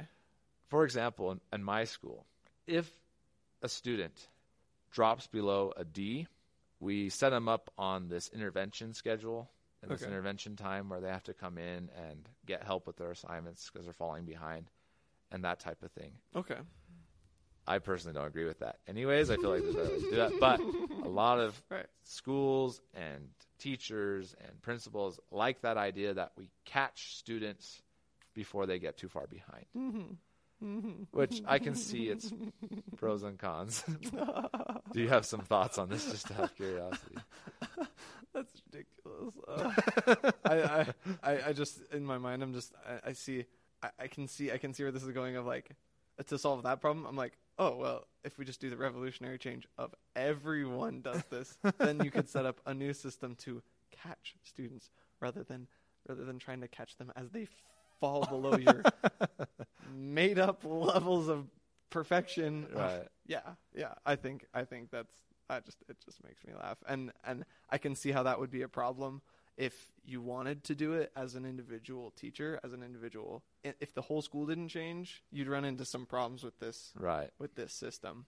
Yeah, and that's and that's why it has to be like a school wide change because Right. otherwise, if I'm doing that and all my students have Fs for the first four weeks of the class because they don't. Admin's like, "The heck's going on here?"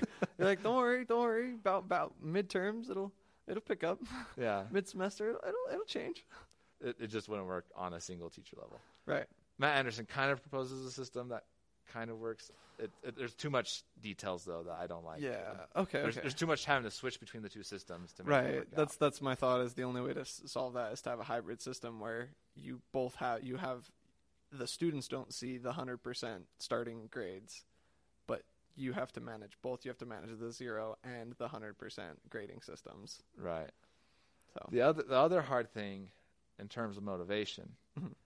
is it's really nice once they hit like the the D mark where they know they're going to pass Yeah. and they can motivate themselves to get better and better grades because Yeah. they just need you know so much points but there's a 60% gap between 0 and a D right. so finding ways to help students keep going through that part where The they would zero, not be passing the class yeah. is a little tricky. It's like, oh, you're six weeks in, and now you're finally never going to be able to get below a D. That's great, but you know that, that was a lot of six weeks where you're seeing an F grade, you know, Right. Right. or feeling like you're not going to pass the class. That makes sense. That makes sense. I think I think it'd be valuable in that case to do away with the lettering system completely and just do percentages. Um, maybe do a one through ten system, and uh, rather than an A through F system, because then you're like, oh, you Hmm. reached ten percent of all the stuff you needed to learn. Like that's a one, and you need a seven or a six to pass. I think a six is kind of low to pass, but you need a six to pass. And so and so instead of instead of having the A B C D E F scale, we swap the scale, which is dives right back into the revolutionary change of like change it all. That is interesting. I've never thought of like doing a different lettering system Mhm. or a different scale. Understandably so. I mean, that that scale is used in everything. Right. It's like it's like so integrated into our society. Like I can say, oh, you know the the A through F scale, and you like know what I'm talking about perfectly, Yeah. hundred percent. So It, yeah, it's interesting because right, right now I'm like I'm breaking my students into categories in my mind. okay, There's there's students that will do well in your class because they have support at home hmm and they enjoy your material. okay, yeah, Those students you hardly even have to worry about. yeah. I could even barely teach and they probably would do well in that class. That, that's how I was. If I had a bad physics teacher, I still did good good in physics. You know, yeah. like yeah, yeah, yeah. I had a physics teacher that could barely speak English one time in college. It's like I still got an A minus in the class, you know, like because I enjoyed the material. right. So like when you have a student that has support at home and they enjoy the material, they're going to do well in your Mhm. class. Then you have a block of students that have good support at home and they're generally good students, but they don't necessarily enjoy your class Yeah. per se. And those are the students that I feel like this is how, where we have to tune the system the most to Okay. because you want to make sure the students that are good students that want to do well, not necessarily because they enjoy the material, but because they want to do well in school. Right. You want to make sure you're never like slashing their opportunities or demotivating them, right? And so I'm trying to think how Right. this system affects them. Just for continuity, the other blocks in my mind are students that don't have support at home but do enjoy your material. Yeah. Those are the interesting, the most interesting to think about and how you can support them. And the last ones are those that don't have support at home, don't enjoy your material. Those are really hard to Yeah. get to, and I don't think this system is going to change any of that. No. But those those two in the middle of students that enjoy your material but don't have support support at home, and those that do have support at home but don't necessarily enjoy your material, I feel like this could be a more motivating setup and system than their standard A through F if you did it in the right light and did it in a way where somehow you were able to motivate them through that first kind of 50 60% where they can't see right away that they're going to be able to you know get the grade they need or whatever it may be. So yeah. i'm just i again i'm the academic right? And so i can't put myself into that mindset I'm trying to think of how the the one through ten scale might change it, or if a different grading scale would affect it. I don't know. Right, That's- right. I think uh, I'm I'm not sure. I think just the, the getting rid of the abstract A through F lettering is. I think that would help that system work because I like that system a lot. I, I appreciate that a lot more now that I'm like thinking about it, and this is the first time it's been introduced to me. But like, of course, like that makes perfect sense. You don't ever like not in. eh, You want to talk about gamification? Never in games are you given like, oh well, guess what? You failed, so or or you didn't do perfectly on this, so we're gonna take away some of your abilities. Like, no, no, your character always gets better. They don't get worse because of something you didn't quite do just right. oh, it just makes me so mad. That would be like a fun visualization to make. make a video game that mirrors our education system right now. That would be crazy. so like it's like the least fun game ever. yeah, like, it mirrors how we like do rewards and penalties. Like that would be that would make for a crazy interesting experiment to like send out to a bunch of people. I have a bunch of gamers, like a bunch of people who play games regularly, like play this game and record their experiences and be like, guess what? This is how the school system works. This is how it actually is happening, and that's why nobody wants to do school. Like that's why that's why people like me don't do well in school, because that's just crazy. That would be so cool. Ah, I want to see that. That would be so cool. I'll get on it. Okay, I'll good. on it. You're just like, yeah, I got time. Yeah, hmm, squeeze it in there. um, this actually brings to mind one of one of the the greatest problems I had with one of my math classes.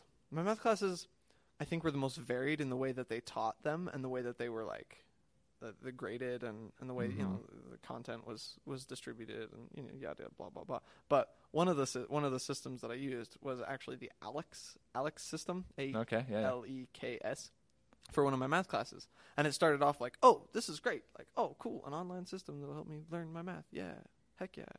But this class, I ended up not doing most of the ALEKS assignments because, okay, because one of my great gripes, uh, I complained like directly. I tried to find like the most direct way to complain about this to ALEKS to let them know that this is the stupidest system ever. Oh my goodness, I have so strong feelings about this. Still, This it's is great to watch you. it's been like a year since this happened, and I'm still just like, I'm still livid about it.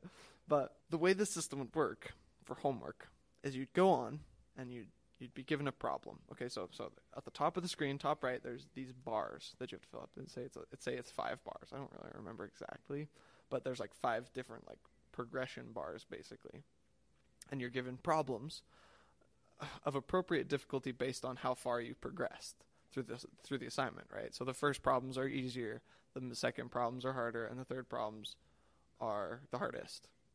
It was three bars, not five. Three bars, and and every time you completed a a problem correctly, you got one of your bars filled up. It was like bing, kind of like this gamification. Was like, nice. success, like you did it, you completed this problem. And you do another one, it would fill up, and you're like, heck yeah, you you nail two of them in a row, and you're like, heck yeah, I'm feeling good, I'm feeling good. And then you go to do your next assignment, and what would happen is you do the assignment, and say you got this problem wrong, because it's it's the hardest problem, it's the most difficult one to do. Um, you got it wrong, and one of those bars would go away. So you'd step backwards, and you're like, okay, well we got to we got to step back and, and cover more material. And I did this, and as I was doing this, my mind almost exploded with rage and fury at this system. And I thought about it, and I thought about it, and I thought about it, and I realized what my problem was because I wasn't doing well. I wasn't motivated to do the homework, even though it had this like progression system, like, oh, you know, Yeah. you're going to progress through the work, and then you're going to be done with the work. But when I finally understood what was actually going on, my mind broke a little bit, and I was like, this is not how anything should work ever. Like this is not how a system should work. Because what would happen is I would get motivated and I'd do one and I'd do another, and I'd be like, oh yeah, I'm doing good, and then I'd I'd lose a point. I'd I'd I'd, I'd get the next problem wrong, and I would mm-hmm. oh dang oh. And then, and then I'd do the next problem. I'd try to do the problem again, and I, oh, guess what? I, I entered it a little bit wrong. Math is one Uh-huh. of those things where it's, if it's an online system, it has to be entered kind of specifically. Like each system's kind of finicky and and and particular about the way it wants to be in there. And so I enter it wrong, and boom, another point gone, and I'm back to zero points. And I was like, the heck is going on? like, why are you stealing my points? And I thought about it. If you think about it as a quiz, you don't take a quiz and okay, so you got the first three questions on the quiz right. Like, okay, points one, two, and three. Kind of like the system we're talking about. You're getting points for getting those questions right. And then you get, what if you got number four wrong? And they took away one of your points. and you got number five one, and they took away another point. And your five question quiz, you got three questions right, but you only got one point.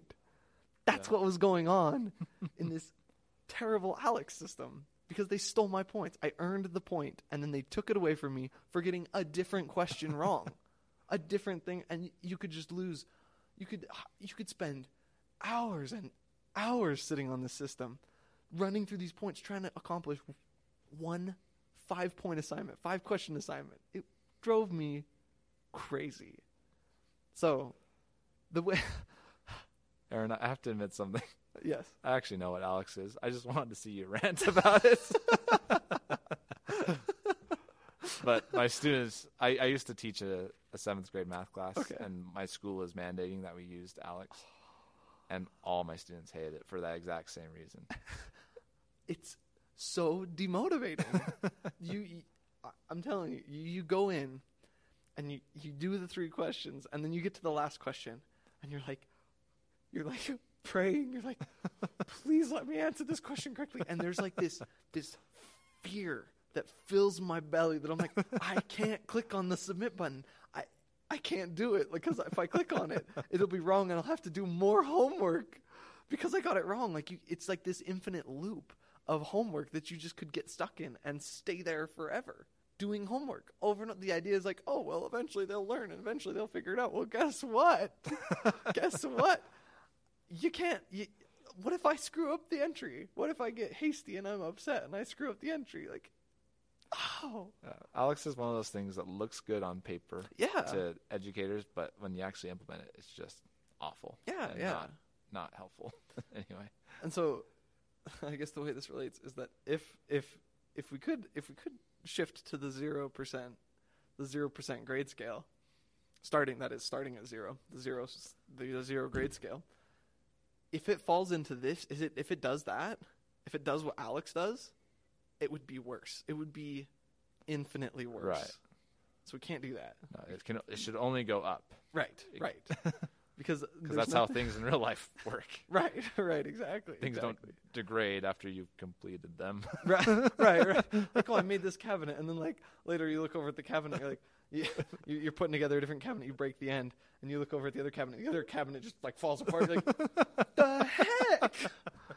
Like, the heck happened? Like that? Does, that's not how this works, guys. So many strong feelings. but I love, I love the zero percent grade scale. I think that would be. I think that would be motivating. I think that would be incredibly helpful for a lot of people. Again, there, there needs to be something a little bit helpful in that first range, but overall, Yeah. I think it would be better to be constantly building up rather than holding on for dear life at the top. right.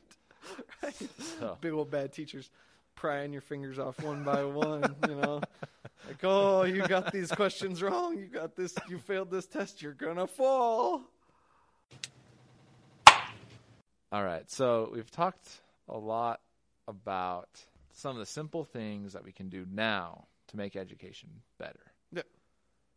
Yeah. But I think we're going to keep a lot of the problems we've had for a long time if we only make these changes. Right. And so there's really one big revolutionary idea that I want to submit to you Okay. that I think is the one I was mentioning at the beginning. Will probably offend a lot of people. Ooh, I'm excited. I think will cause some upstirring, but Okay, okay. I think it is really the solution in my opinion. And I'm curious your opinion on this as well. Okay, okay. Get your get your your, your torches and your pitchforks ready, so we can. Uh, This is why I don't tell anyone where I live. Wise moments like these. Yes, yes. Just kidding. okay, okay. Let's do it. All right. So I, I guess I want to preface this with a story. Okay. Okay, okay. I have a good friend that Aaron also knows, Mm-hmm. and he is a computer programmer like me. And one day he comes up to me. This is like when I was first starting my master's. I hadn't been programming for four or five years, you know, like it had been a long gap. And he's like, Hey, David, do you want to go and do this programming competition with Yeah. me? Yeah. Okay. Yeah. And I was like, Sure, why not for fun? I'm not really good at programming right now. I'm still getting back into the swing of it. Yeah. But so we go. They pair us off with another guy because they had so many submissions. They had to do teams of three instead of two. Okay. Yeah. So we got paired off with this other guy, and he was really helpful as well. Okay. And we did the competition. It was a lot of fun, and we do it, and we get ninth place out of like a hundred teams. Heck yeah. That's we're like, awesome. we're like, whoa, like that was pretty good. and so the next year we we talked to that same guy and get him on the team again. We're like, we're just going to start as a team of three because we did so well last year. Yeah. And so we did that competition again, and we got second place that year. Really? And so we wow. all got like Amazon gift cards and prizes and stuff. So it was like a lot of fun and really cool. It's like, oh, sweet, like this is cool. Okay. Yeah. And I'm going to claim that I'm the weakest link. The other two guys I felt like did most of the work, but I did solve. There was a couple of physics-based problems, so I, I did help on those ones. So Those are the that was my reading, contribution. You're reading through the problems. Physics. I can do that. you jump on. You're like, I got this. Um, but the point is, the reason I bring this up is that my friend that had initially asked me on to help him with this competition, the company that hosted the competition got him a job at that company because of how well he did on the programming competition. Wow. Okay. After yeah. he got his degree, he ended up going working for that company. Wow. Okay. Yeah. And- that's sweet. And even later, after that, they offered me a job directly Wow. for the company, but I turned it down because I was still working on the masters and stuff. And they said, yeah. "Well, keep in touch after you're done with the masters. We want to talk to you." He's a hopeless academic. That's why. It's kind of true, It- but they, I'd have to I'd have to stop the masters to go work for them. Yeah, like, that I'd, makes I'd sense, rather invest a little bit more time and get this finished. Yeah. But the reason I bring this up is that the degree that my friend and I both had in programming was not the main factor in what got us our jobs. Right? Right. It was some other external factor that got us our jobs. Now, obviously that degree is important. Right. You had to learn to program. Yeah, we uh, that- that's what yeah, that's what got us to program. That's what helped us program. But the company was not looking at any other factors other than they knew we could program because of the degree and they knew we were good at it because of the competition. Mm-hmm. Now, that's a very specific case. But I bring this up because in education, a lot of times in college, but especially in high school, we treat the degree and the diploma as like these all powerful gates to your future. Right? like if you have the Yeah, high school diploma, like your future is set and you are free to take your career into this magical wonderland. At least that's how the, pr- my principal sometimes describes it. It seems like. Yeah, yeah. But- it's just, it's just yeah, it's the kind of this grand like you have to do this, and when you do it, everything will be better after that.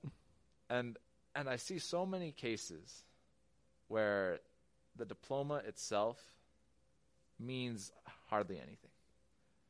And in college even, where people get Okay, yeah. degrees and the degree wasn't the main factor that got them the job that they're currently in. Right, right. Like they still needed it, but it wasn't the main contribution. It wasn't the main factor that was the influence that got them to the position they're at today. Right. And I don't bring this up to say that we should get rid of diplomas and degrees. That's not the direction I'm going with this. Dang, I was hoping I had my fingers crossed. But, uh, What my, what I am saying though is that we have this idea that the diploma is this all-seeing, all-powerful gate to your future, yeah, which is not. And we build so much on this diploma as it is showing that you know everything about everything, right? You know all the topics of academia. You know English and you know physics and you know math and you know all these Mhm. things and history. And it's like it's supposed to represent that this shows you know an amount of something about everything, yeah, but in reality, employers often don't care you have a diploma. And Right. often, even if you have a diploma, you don't have sufficient knowledge in those topics. Even Right. though you passed your English class, or even though I passed, I passed all my English classes I knew diddly squat about English when I got done with high school. If you asked me to type up a report, like a real report for a company after I got out of high school, English would not have properly prepared me for that. My English classes would not have. And that's not necessarily the teacher's fault. Right. It's right. the fact that I didn't care about English. Right. And so no amount of teaching me about English is going to properly prepare me to have a job where that is needed. yeah. Yeah. Okay. Yeah. And so we got this like really weird feedback loop occurring where students don't want to learn certain subjects because they're not truly interested them in them. Yeah. But we have high expectations that they do, so we force them into these classes where they get enough to get by in them. And then we have this paper that doesn't mean anything because the employer wasn't de- dependent on those skills that they didn't actually know. And they're just like going further and further down this ladder that is Right. feeding on itself. Okay. Yeah. And so I don't want to talk about all the problems that are associated with because there's more than that in my I- opinion. I know. I'm sitting here going, oh, there's this and this and this and this. But this is my proposal. Okay. I say we get rid of the general knowledge requirement by the end of junior high. And high school is more like college, and you are in a specific field by 10th grade. David, once again, you've blown my mind with just a, a game changing idea. I love it. I love it. I love it. See, after going to university, after going to college, this we want to do circles again. Um, I feel like university is being pulled down into high school level stuff Right. like general education requirements for university, I think is the silliest thing. Yeah, that's another. That, that's kind of connected with it. That right. There'd be less general education requirements in university because the high school would have less of the general Right. education requirements. Right. Because you need a general education, but like, do you really need to take a third biology class in college, a college level biology class Yeah. for your computer science degree? No. No. No. No. I think that's I think that's ridiculous and I think it's crazy. And I think this would help a lot if if we did oh, oh, it's oh, it's a genius idea just to just to get rid of general education requirements. Just to just to totally totally get rid of them out of I would say I think I think out of junior high I think high school should be a transitionary period uh, more than it is Right. of like there are hardly any general education and a lot more stuff is taught a lot more things can be introduced but definitely out of out of universities. I think that that's just craziness. I think it's ridiculous because like you say that that employers don't care about your general education knowledge. Like they don't care. I would be shocked to find one that cared about my history class especially because guess what? For general education you're not given one history class. You're given the option of six history classes. Go. Which one does it which one should you take? It doesn't matter then why am i taking it why am i doing it like this doesn't make any sense So I'm glad you're seeing all the positive implications would have. yeah I'm going to bring up some points I know I've heard people bring up when I've brought When this idea to them. this. okay So one common problem that people will often say is, well, what if you don't know what you want to do by ninth grade? Yeah. Right. Whatever grade it is where it, it starts really being, you need to know like your specific area. oh okay yeah that makes Because people say, well, like, what if you start going into, let's say you wanted to do history and then you realize you don't want to do that and you end up going into engineering or something. I, Yeah, I haven't seen that transition often, but, you know, whatever. If you don't know what you want to do, right? And whenever this argument is made, I kind of laugh Mhm. because that's exactly what happens in college all the flipping time. all the all the dang time you know how many people, I know that have changed their majors?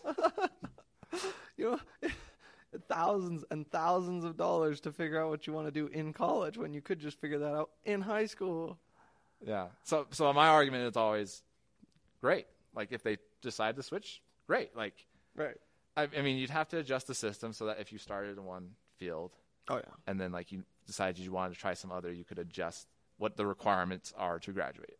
Right. because right. you, you, you don't you don't need to catch up on three years worth of you know math classes if that was what you were wanting to do now when you started in science or something whatever it may be yeah. you have to adjust the graduation requirements but overall i'd much rather have people trying routes and Yeah. realizing they don't want them when they're getting it for free rather Right. than when they're doing it in college and then they don't graduate ever in college because they change their majors too much time too many times Right. and then they don't have the money or the motivation to continue.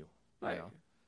Right. If well- that process can happen when it's free, you'd be much better suited for college. Oh yeah, oh yeah, oh yeah, oh yeah, oh yeah. Then you'd have at least a general idea. I still, I still look at college, and I started with a computer science degree, and I'm sitting here going, I don't know if I want to do computer science, but I've spent eight thousand dollars investing in a computer science degree.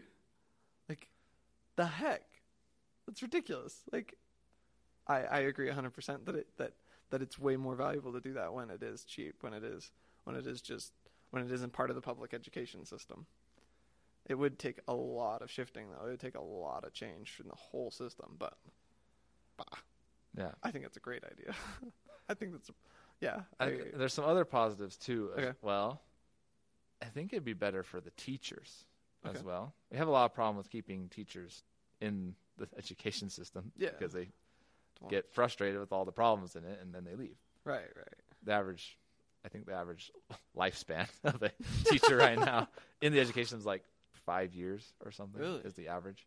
It's really bad. Yikes. And I think a lot of that problem is they have to teach their general subject to such a general audience. So you're starting with the lowest level of your subject Yeah, and everyone has to take their subject regardless if they like it or not. right. And then there's just no there's it's not as fun when the students are involved in it because they don't want to be there. Right. It's And kind I think you'd mitigate a lot of that if the teacher is teaching, first of all, higher level classes because they're getting into more specific areas right. with their students. And there's not the requirement that, you know, Susan over there that still isn't passing, you know, eighth grade math is now trying to take a physics class where we're using tenth grade math. Like, you know, like Right, those right. those problems would not exist if, if that specification or if that general knowledge requirement wasn't there anymore. Right. And that makes perfect sense. It, it sounds terribly demotivating to try and ha- have to teach a classroom full of people where half the people are don't care. Like they just they Right. they're they're they could be they couldn't care less about the topic that you're trying to help them understand. That Right. sounds that sounds like the worst. I like that solution. I, I like I like that. I like that positive. I think we have again the the big one is oh they, they just don't know they won't know for sure what they want to do, Right. and especially students that are like really not into school. Like Yeah. again, they don't have support at home and Yeah. they're not interested in certain things. I say great, let them choose something random, Right. and they'll figure out really quickly whether or not they want to do that thing. right? It'll Right. force them to explore.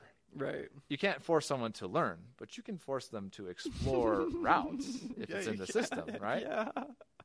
I like that you have like like a categories and then you just select a category like do you want to try science or do you want to try art? Do you want to try English? Like what do you want to try? And they're like uh uh uh uh arts. And you're like okay, and press the random button like go to a class. you couldn't decide so go go you're going to study uh mm, music theory. Okay, have fun. Yeah. And then then they'll be back in next week wanting to change classes because they turns out they don't like music theory. Right. So I think that's I think that's a good idea. I think that would work perfectly. Is seriously like an indecisive student. I think a big random button would just would solve that real quick. All right, you are in these classes. That's what I can see. Yeah, yeah. yeah. Like, oh, we're gonna start you off in these three entry level classes, and see if you like any of them, and come back in two weeks Yeah, when you that's figure that's out. That's true too. You could start multiple specif- Mm-hmm. specifications, and then Yeah. they could. Because you have seven hours Yeah. at school a day, a full time job at school every day. Like, ugh. I like The, the other change that would occur with that Okay. is that the seventh through ninth grade, or I guess you conclude sixth grade, we have the junior high system here, so it's seventh through ninth for middle school, but Yeah. other places have sixth through eighth. Yeah. But whatever, whatever it is, those Whatever it is, kind of three or four high. years Yeah. in that range, you would need to include more exploration as well. So, for example, students have a lot of electives in junior high, which is a fun time to kind of pick a topic that you're interested in Yeah. and take classes in it. But right now it exists in the format of you take one class, an elective in that topic you like, and you just do that through all your years of junior high and high school. In this format, I would suggest in the lower junior high grades, you have more required exploration. So you have to take at least one foreign language class. You have to take one computer science class. You have to take one arts class. And a lot of places have that kind of idea, but I would I'd make sure that students are kind of exploring more than they are now. Okay. Take a take away a couple of the electives in the And junior high Force exploration. and give them yeah i guess that's a good way to put it Yeah. force a little bit more exploration in the junior high years and then that way they have a lot more capability of choosing Right. in the high school years if they take a computer science class in junior high and they absolutely hate it they know not to go down that route you know Don't do computer science. Right. That's that's. Oh oh yeah. You didn't like these classes. And at the end of the t- at, the end of the classes, you could just like send out a survey. Be like, okay, on a scale of one to ten, how much did you like this class? Like, how much did you enjoy the content and the material of this class? Like, oh, one. You're like, okay, not doing that again. like, oh, and then when they and then when they get to the high school, it's like, okay, well, here's here's your assessments. Like, here here's what you said you liked and didn't like. Pick pick from that. Like, use that as a resource. I, I think this is another point of value. I think from this is that it, it puts it into their hands a lot earlier. mm-hmm. It, it makes me increasingly frustrated how how little control they have. Like being an adult is all about like you you figure it out and you do it because that's what you're supposed to do. Like you're Right. an adult, do it. Like this is you, you get to figure it out. You get to do what you want to do, but you need to do it, or else you're just going to sit around. And I think the school system doesn't prepare you well for that. Again, it doesn't prepare you well for a career or adulthood. It just it's we're gonna hold your hand and we're gonna we're gonna hold your hand all the way through K through twelve, and then let you loose into this yeah. this very expensive university and say, okay, well, have fun, figure out what you want to do. You know, it's it's it's a very it feels like it, it feels like we're holding a hand too much instead of being like, okay, what do you want to do? Like you you need to take ownership, teaching teaching teaching students how to take ownership and how to take responsibility for the things that they want to do. And teaching them that like, okay, this is how the world works. Like you need to this is why we're doing this because you need to figure out a career. They have that in school. Like they have like the the career assessment stuff or whatever. right Garbage. Worthless. Didn't help me at all. nice it just doesn't it didn't help me at all. And I just don't I don't like it, but I like this system. I think it's it's incredibly valuable. i'm going to say one more thing that i think is going to be the most Ooh. the most dangerous one to say Ooh, please do. because the junior high years are would be important for this exploration, right? hmm I would say for those junior high years, get rid of the yearly English and math requirement. Hmm. I would make it maybe one or two. They can choose which years, whatever it may be. But I honestly believe, and again, I'm a physics teacher. Like I, I understand math and love math, and all that stuff. Okay, okay. but we hold math in such a high regard. But I honestly believe that no amount of forcing the students into math classes every year is going to make them want to do math. So you give them, you treat it just like any other exploration in my mind. Okay. They do one or two years of math, open up some other options in the junior high years so they have more time to explore other options. Right. And then if they want to do something in math or science, guess what? They're going to have three years of high school where they're not taking any other classes, hmm none of those other electives. You'll be able to make that up really quickly, Yeah. especially if the student wants to learn. Okay. math. Yeah. Yeah. Yeah. Yeah. Same with English, right? We hold English in such high regard. I got through life just fine and I hated English, right?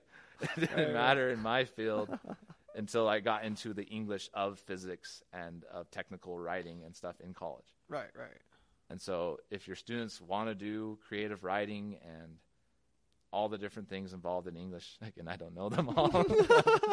like the English stuff. the English stuff that some English people, like do. doing. I don't know who likes doing Right. that stuff, but uh, Guess what? You you teach one or two years of English, and then in high school, they will have for those that are doing any field related to English where they'll need to communicate effectively, they'll have plenty of time to get caught up and not just get caught up, but they'll do you'll be able to do more and more with the students that actually want to do the creative writing and the you know persuasive essays and that type of English and all the things we teach. So I say get rid of that yearly requirement in my opinion.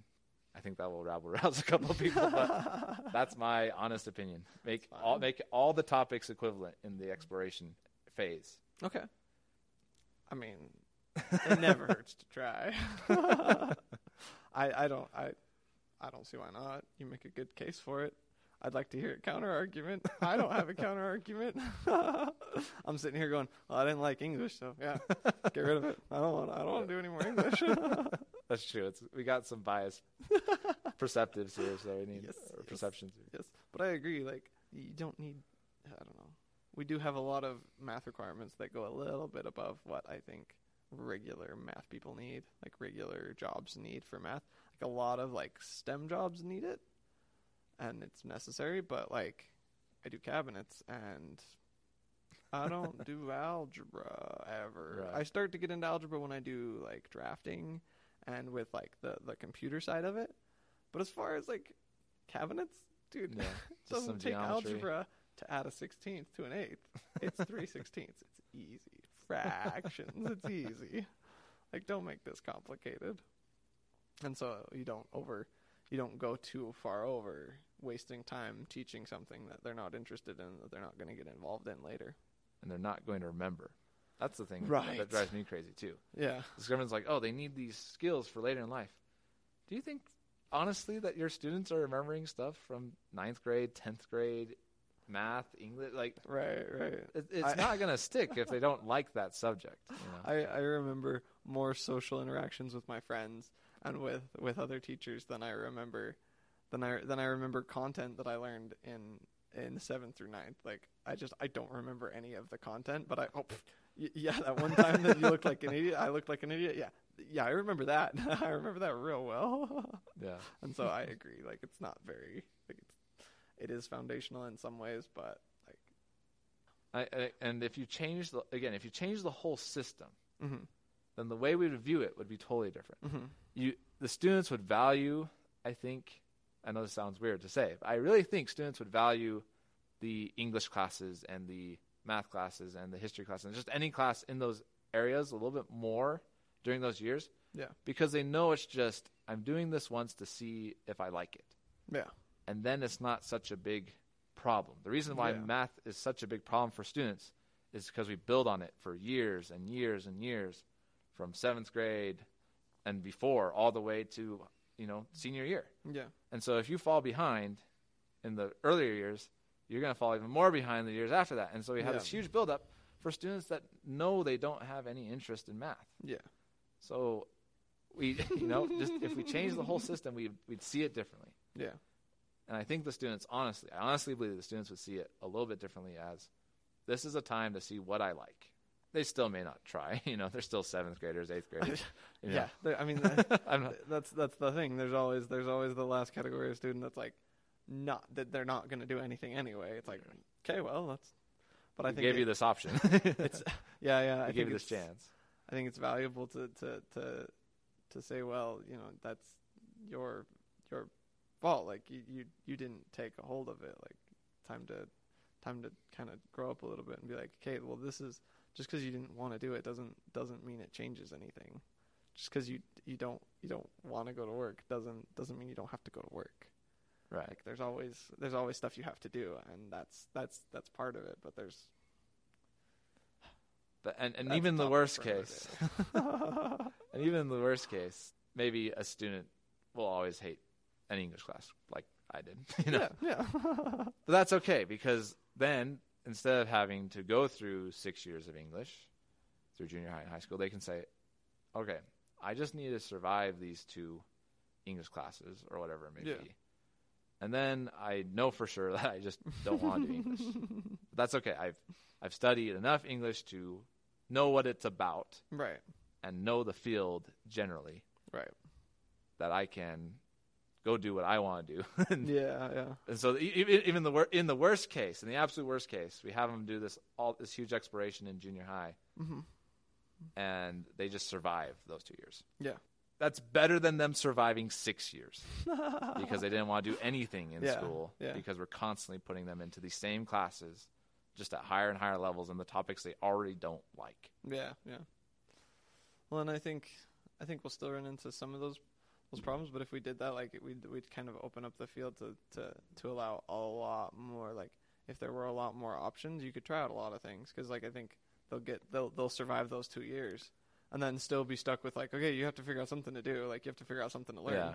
And they'll just be like, oh, and and there'll be students who will just who just won't still won't know what to do, still won't know what to do, and then it's like, and then that's when you just have a counselor step in and be like, well, this is what you're gonna do, because you can't decide, you're not Right. deciding, and so we're gonna we're gonna we're gonna we're, we're gonna do the hand holding now and tell you what you're gonna do, so that you get through this because this is this is required, like by law, you have to actually do this. so we can't actually just not have this, but uh, you know, Right. But again, one one last point on this I want to Okay. point out. okay, Going back to the students, the categories that I have in my, my head. yeah, yeah, yeah, yeah, you're one through, the, yeah. the the students the students that have good support at home interested in your material Yeah. this definitely helps them right yeah, so physics student like me that wants to do science physics math i get to go right into it yeah, and i get to get involved into something i'm really interested right away Yeah. right rather than waiting until after high school Right. well i didn't wait but most students have to wait until after high school right, to get into that. Students that are just trying to be good students, or and they have good support at home, but they're not necessarily interested in your material. Yeah. Again, this also helps them because again, we say now now it's not you have to take every class. Now you get to pick what you want to do, and maybe they don't know that right away. Yeah. But they're figuring that out a lot sooner, and again, while it's free, rather than finding that out in college. That's Right. often what happens to those students that were good in high school, but really weren't interested in a certain topic or maybe just one specific topic, yeah, right? They struggle in college when they get to that environment because they still don't know exactly the route they want to take. right, right. So this helps them to explore earlier. I agree 100. percent I I fall into I feel like I fall into the like the, the lower the lower category of those students. Where it's like I had good support at home, but like I didn't want to do school. I didn't like school, but I think that would have that would have helped. Uh, and and so I I agree. That's that's super helpful. And then the next category I think is the most interesting. The don't have support at home, but have interest in a certain idea or material, right? Mhm. I think this is what, really honestly the students we will help the most Okay. because again, these students suffer from the fact that they don't have that support from home. So they don't generally have a desire to complete homework Yeah. And, and they see school as something that has to be survived. I, I mean, I teach these students all the time. I taught some remedial math classes. Yeah. And these students, they they come from hard situations. They come from Yeah. they come they come from situations where I go, if I was in that situation, I would not care anything about school. Yeah. Like I, I can't blame them for anything they do in my class because I'm like I would have probably acted the same way. yeah. But if those students can see a light at the end of the tunnel, the problem right now with school is it's such a long, continuous drag for them of things they don't want to do, things they're not interested in.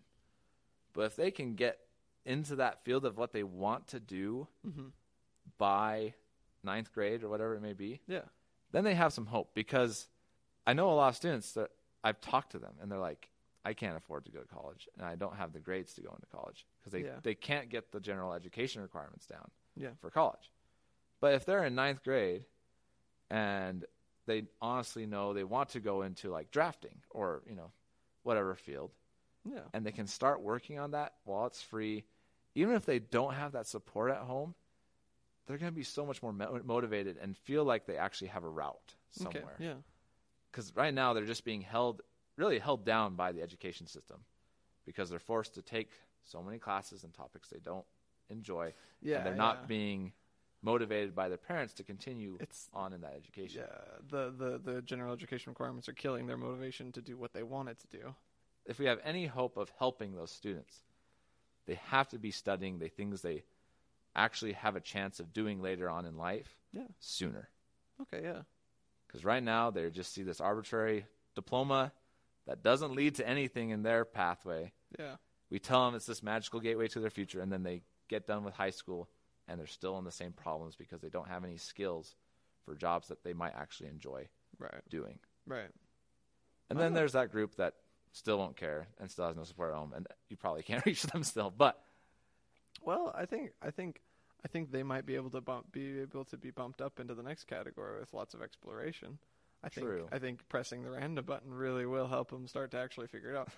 I, again, just like standing ovations, there's always going to be that person, but it's true. but but I think with the majority of them, I think that it would help lead them into being that that third category that you talked about of of being motivated to to do the work because they they like the subject. I think that would help push a lot of them into that category Right. and and pull a lot of people out of that category. Because I That's was a good point. If I had a crappy like if I had a crappy situation at home, like I would have been that category. I would have been that that student. That's that that would have been me. And the school system right now wouldn't have wouldn't have gotten me to, to something that I would have enjoyed. Like it wouldn't have Right. it wouldn't have pushed me, but I think it I think it could have. I think it can do that with this system. Anyways, I can't think of any other arguments against it or for it at the moment. Right, right. It's okay. Well, they should hear about it. We should be able to hear about it. yeah, People, people. yeah. We'll see. We'll see how people comment on this. I'm curious what this idea. But, Yeah. but yeah. I honestly think that would really, really help the education system. Yeah, yeah. So we just gotta go do it. Yeah. well, I mean, first we gotta get the podcast popular, and then we can go do it. We need. That's true. We need that that powerful influence in the world. no. and so concludes the great culmination of Save the World. Even though we'll be back in like two weeks, so it's fine. It's not the end. It's just ah, it's such a serious episode too. Like usually we try to be a little bit funnier, but I I, I appreciate the seriousness. We could Like- talk about tamales again if we need to. Heck yeah! Where did I see tamales the other day? I was at uh, the farmers market. Yeah, there were tamales at the farmers market. I was like,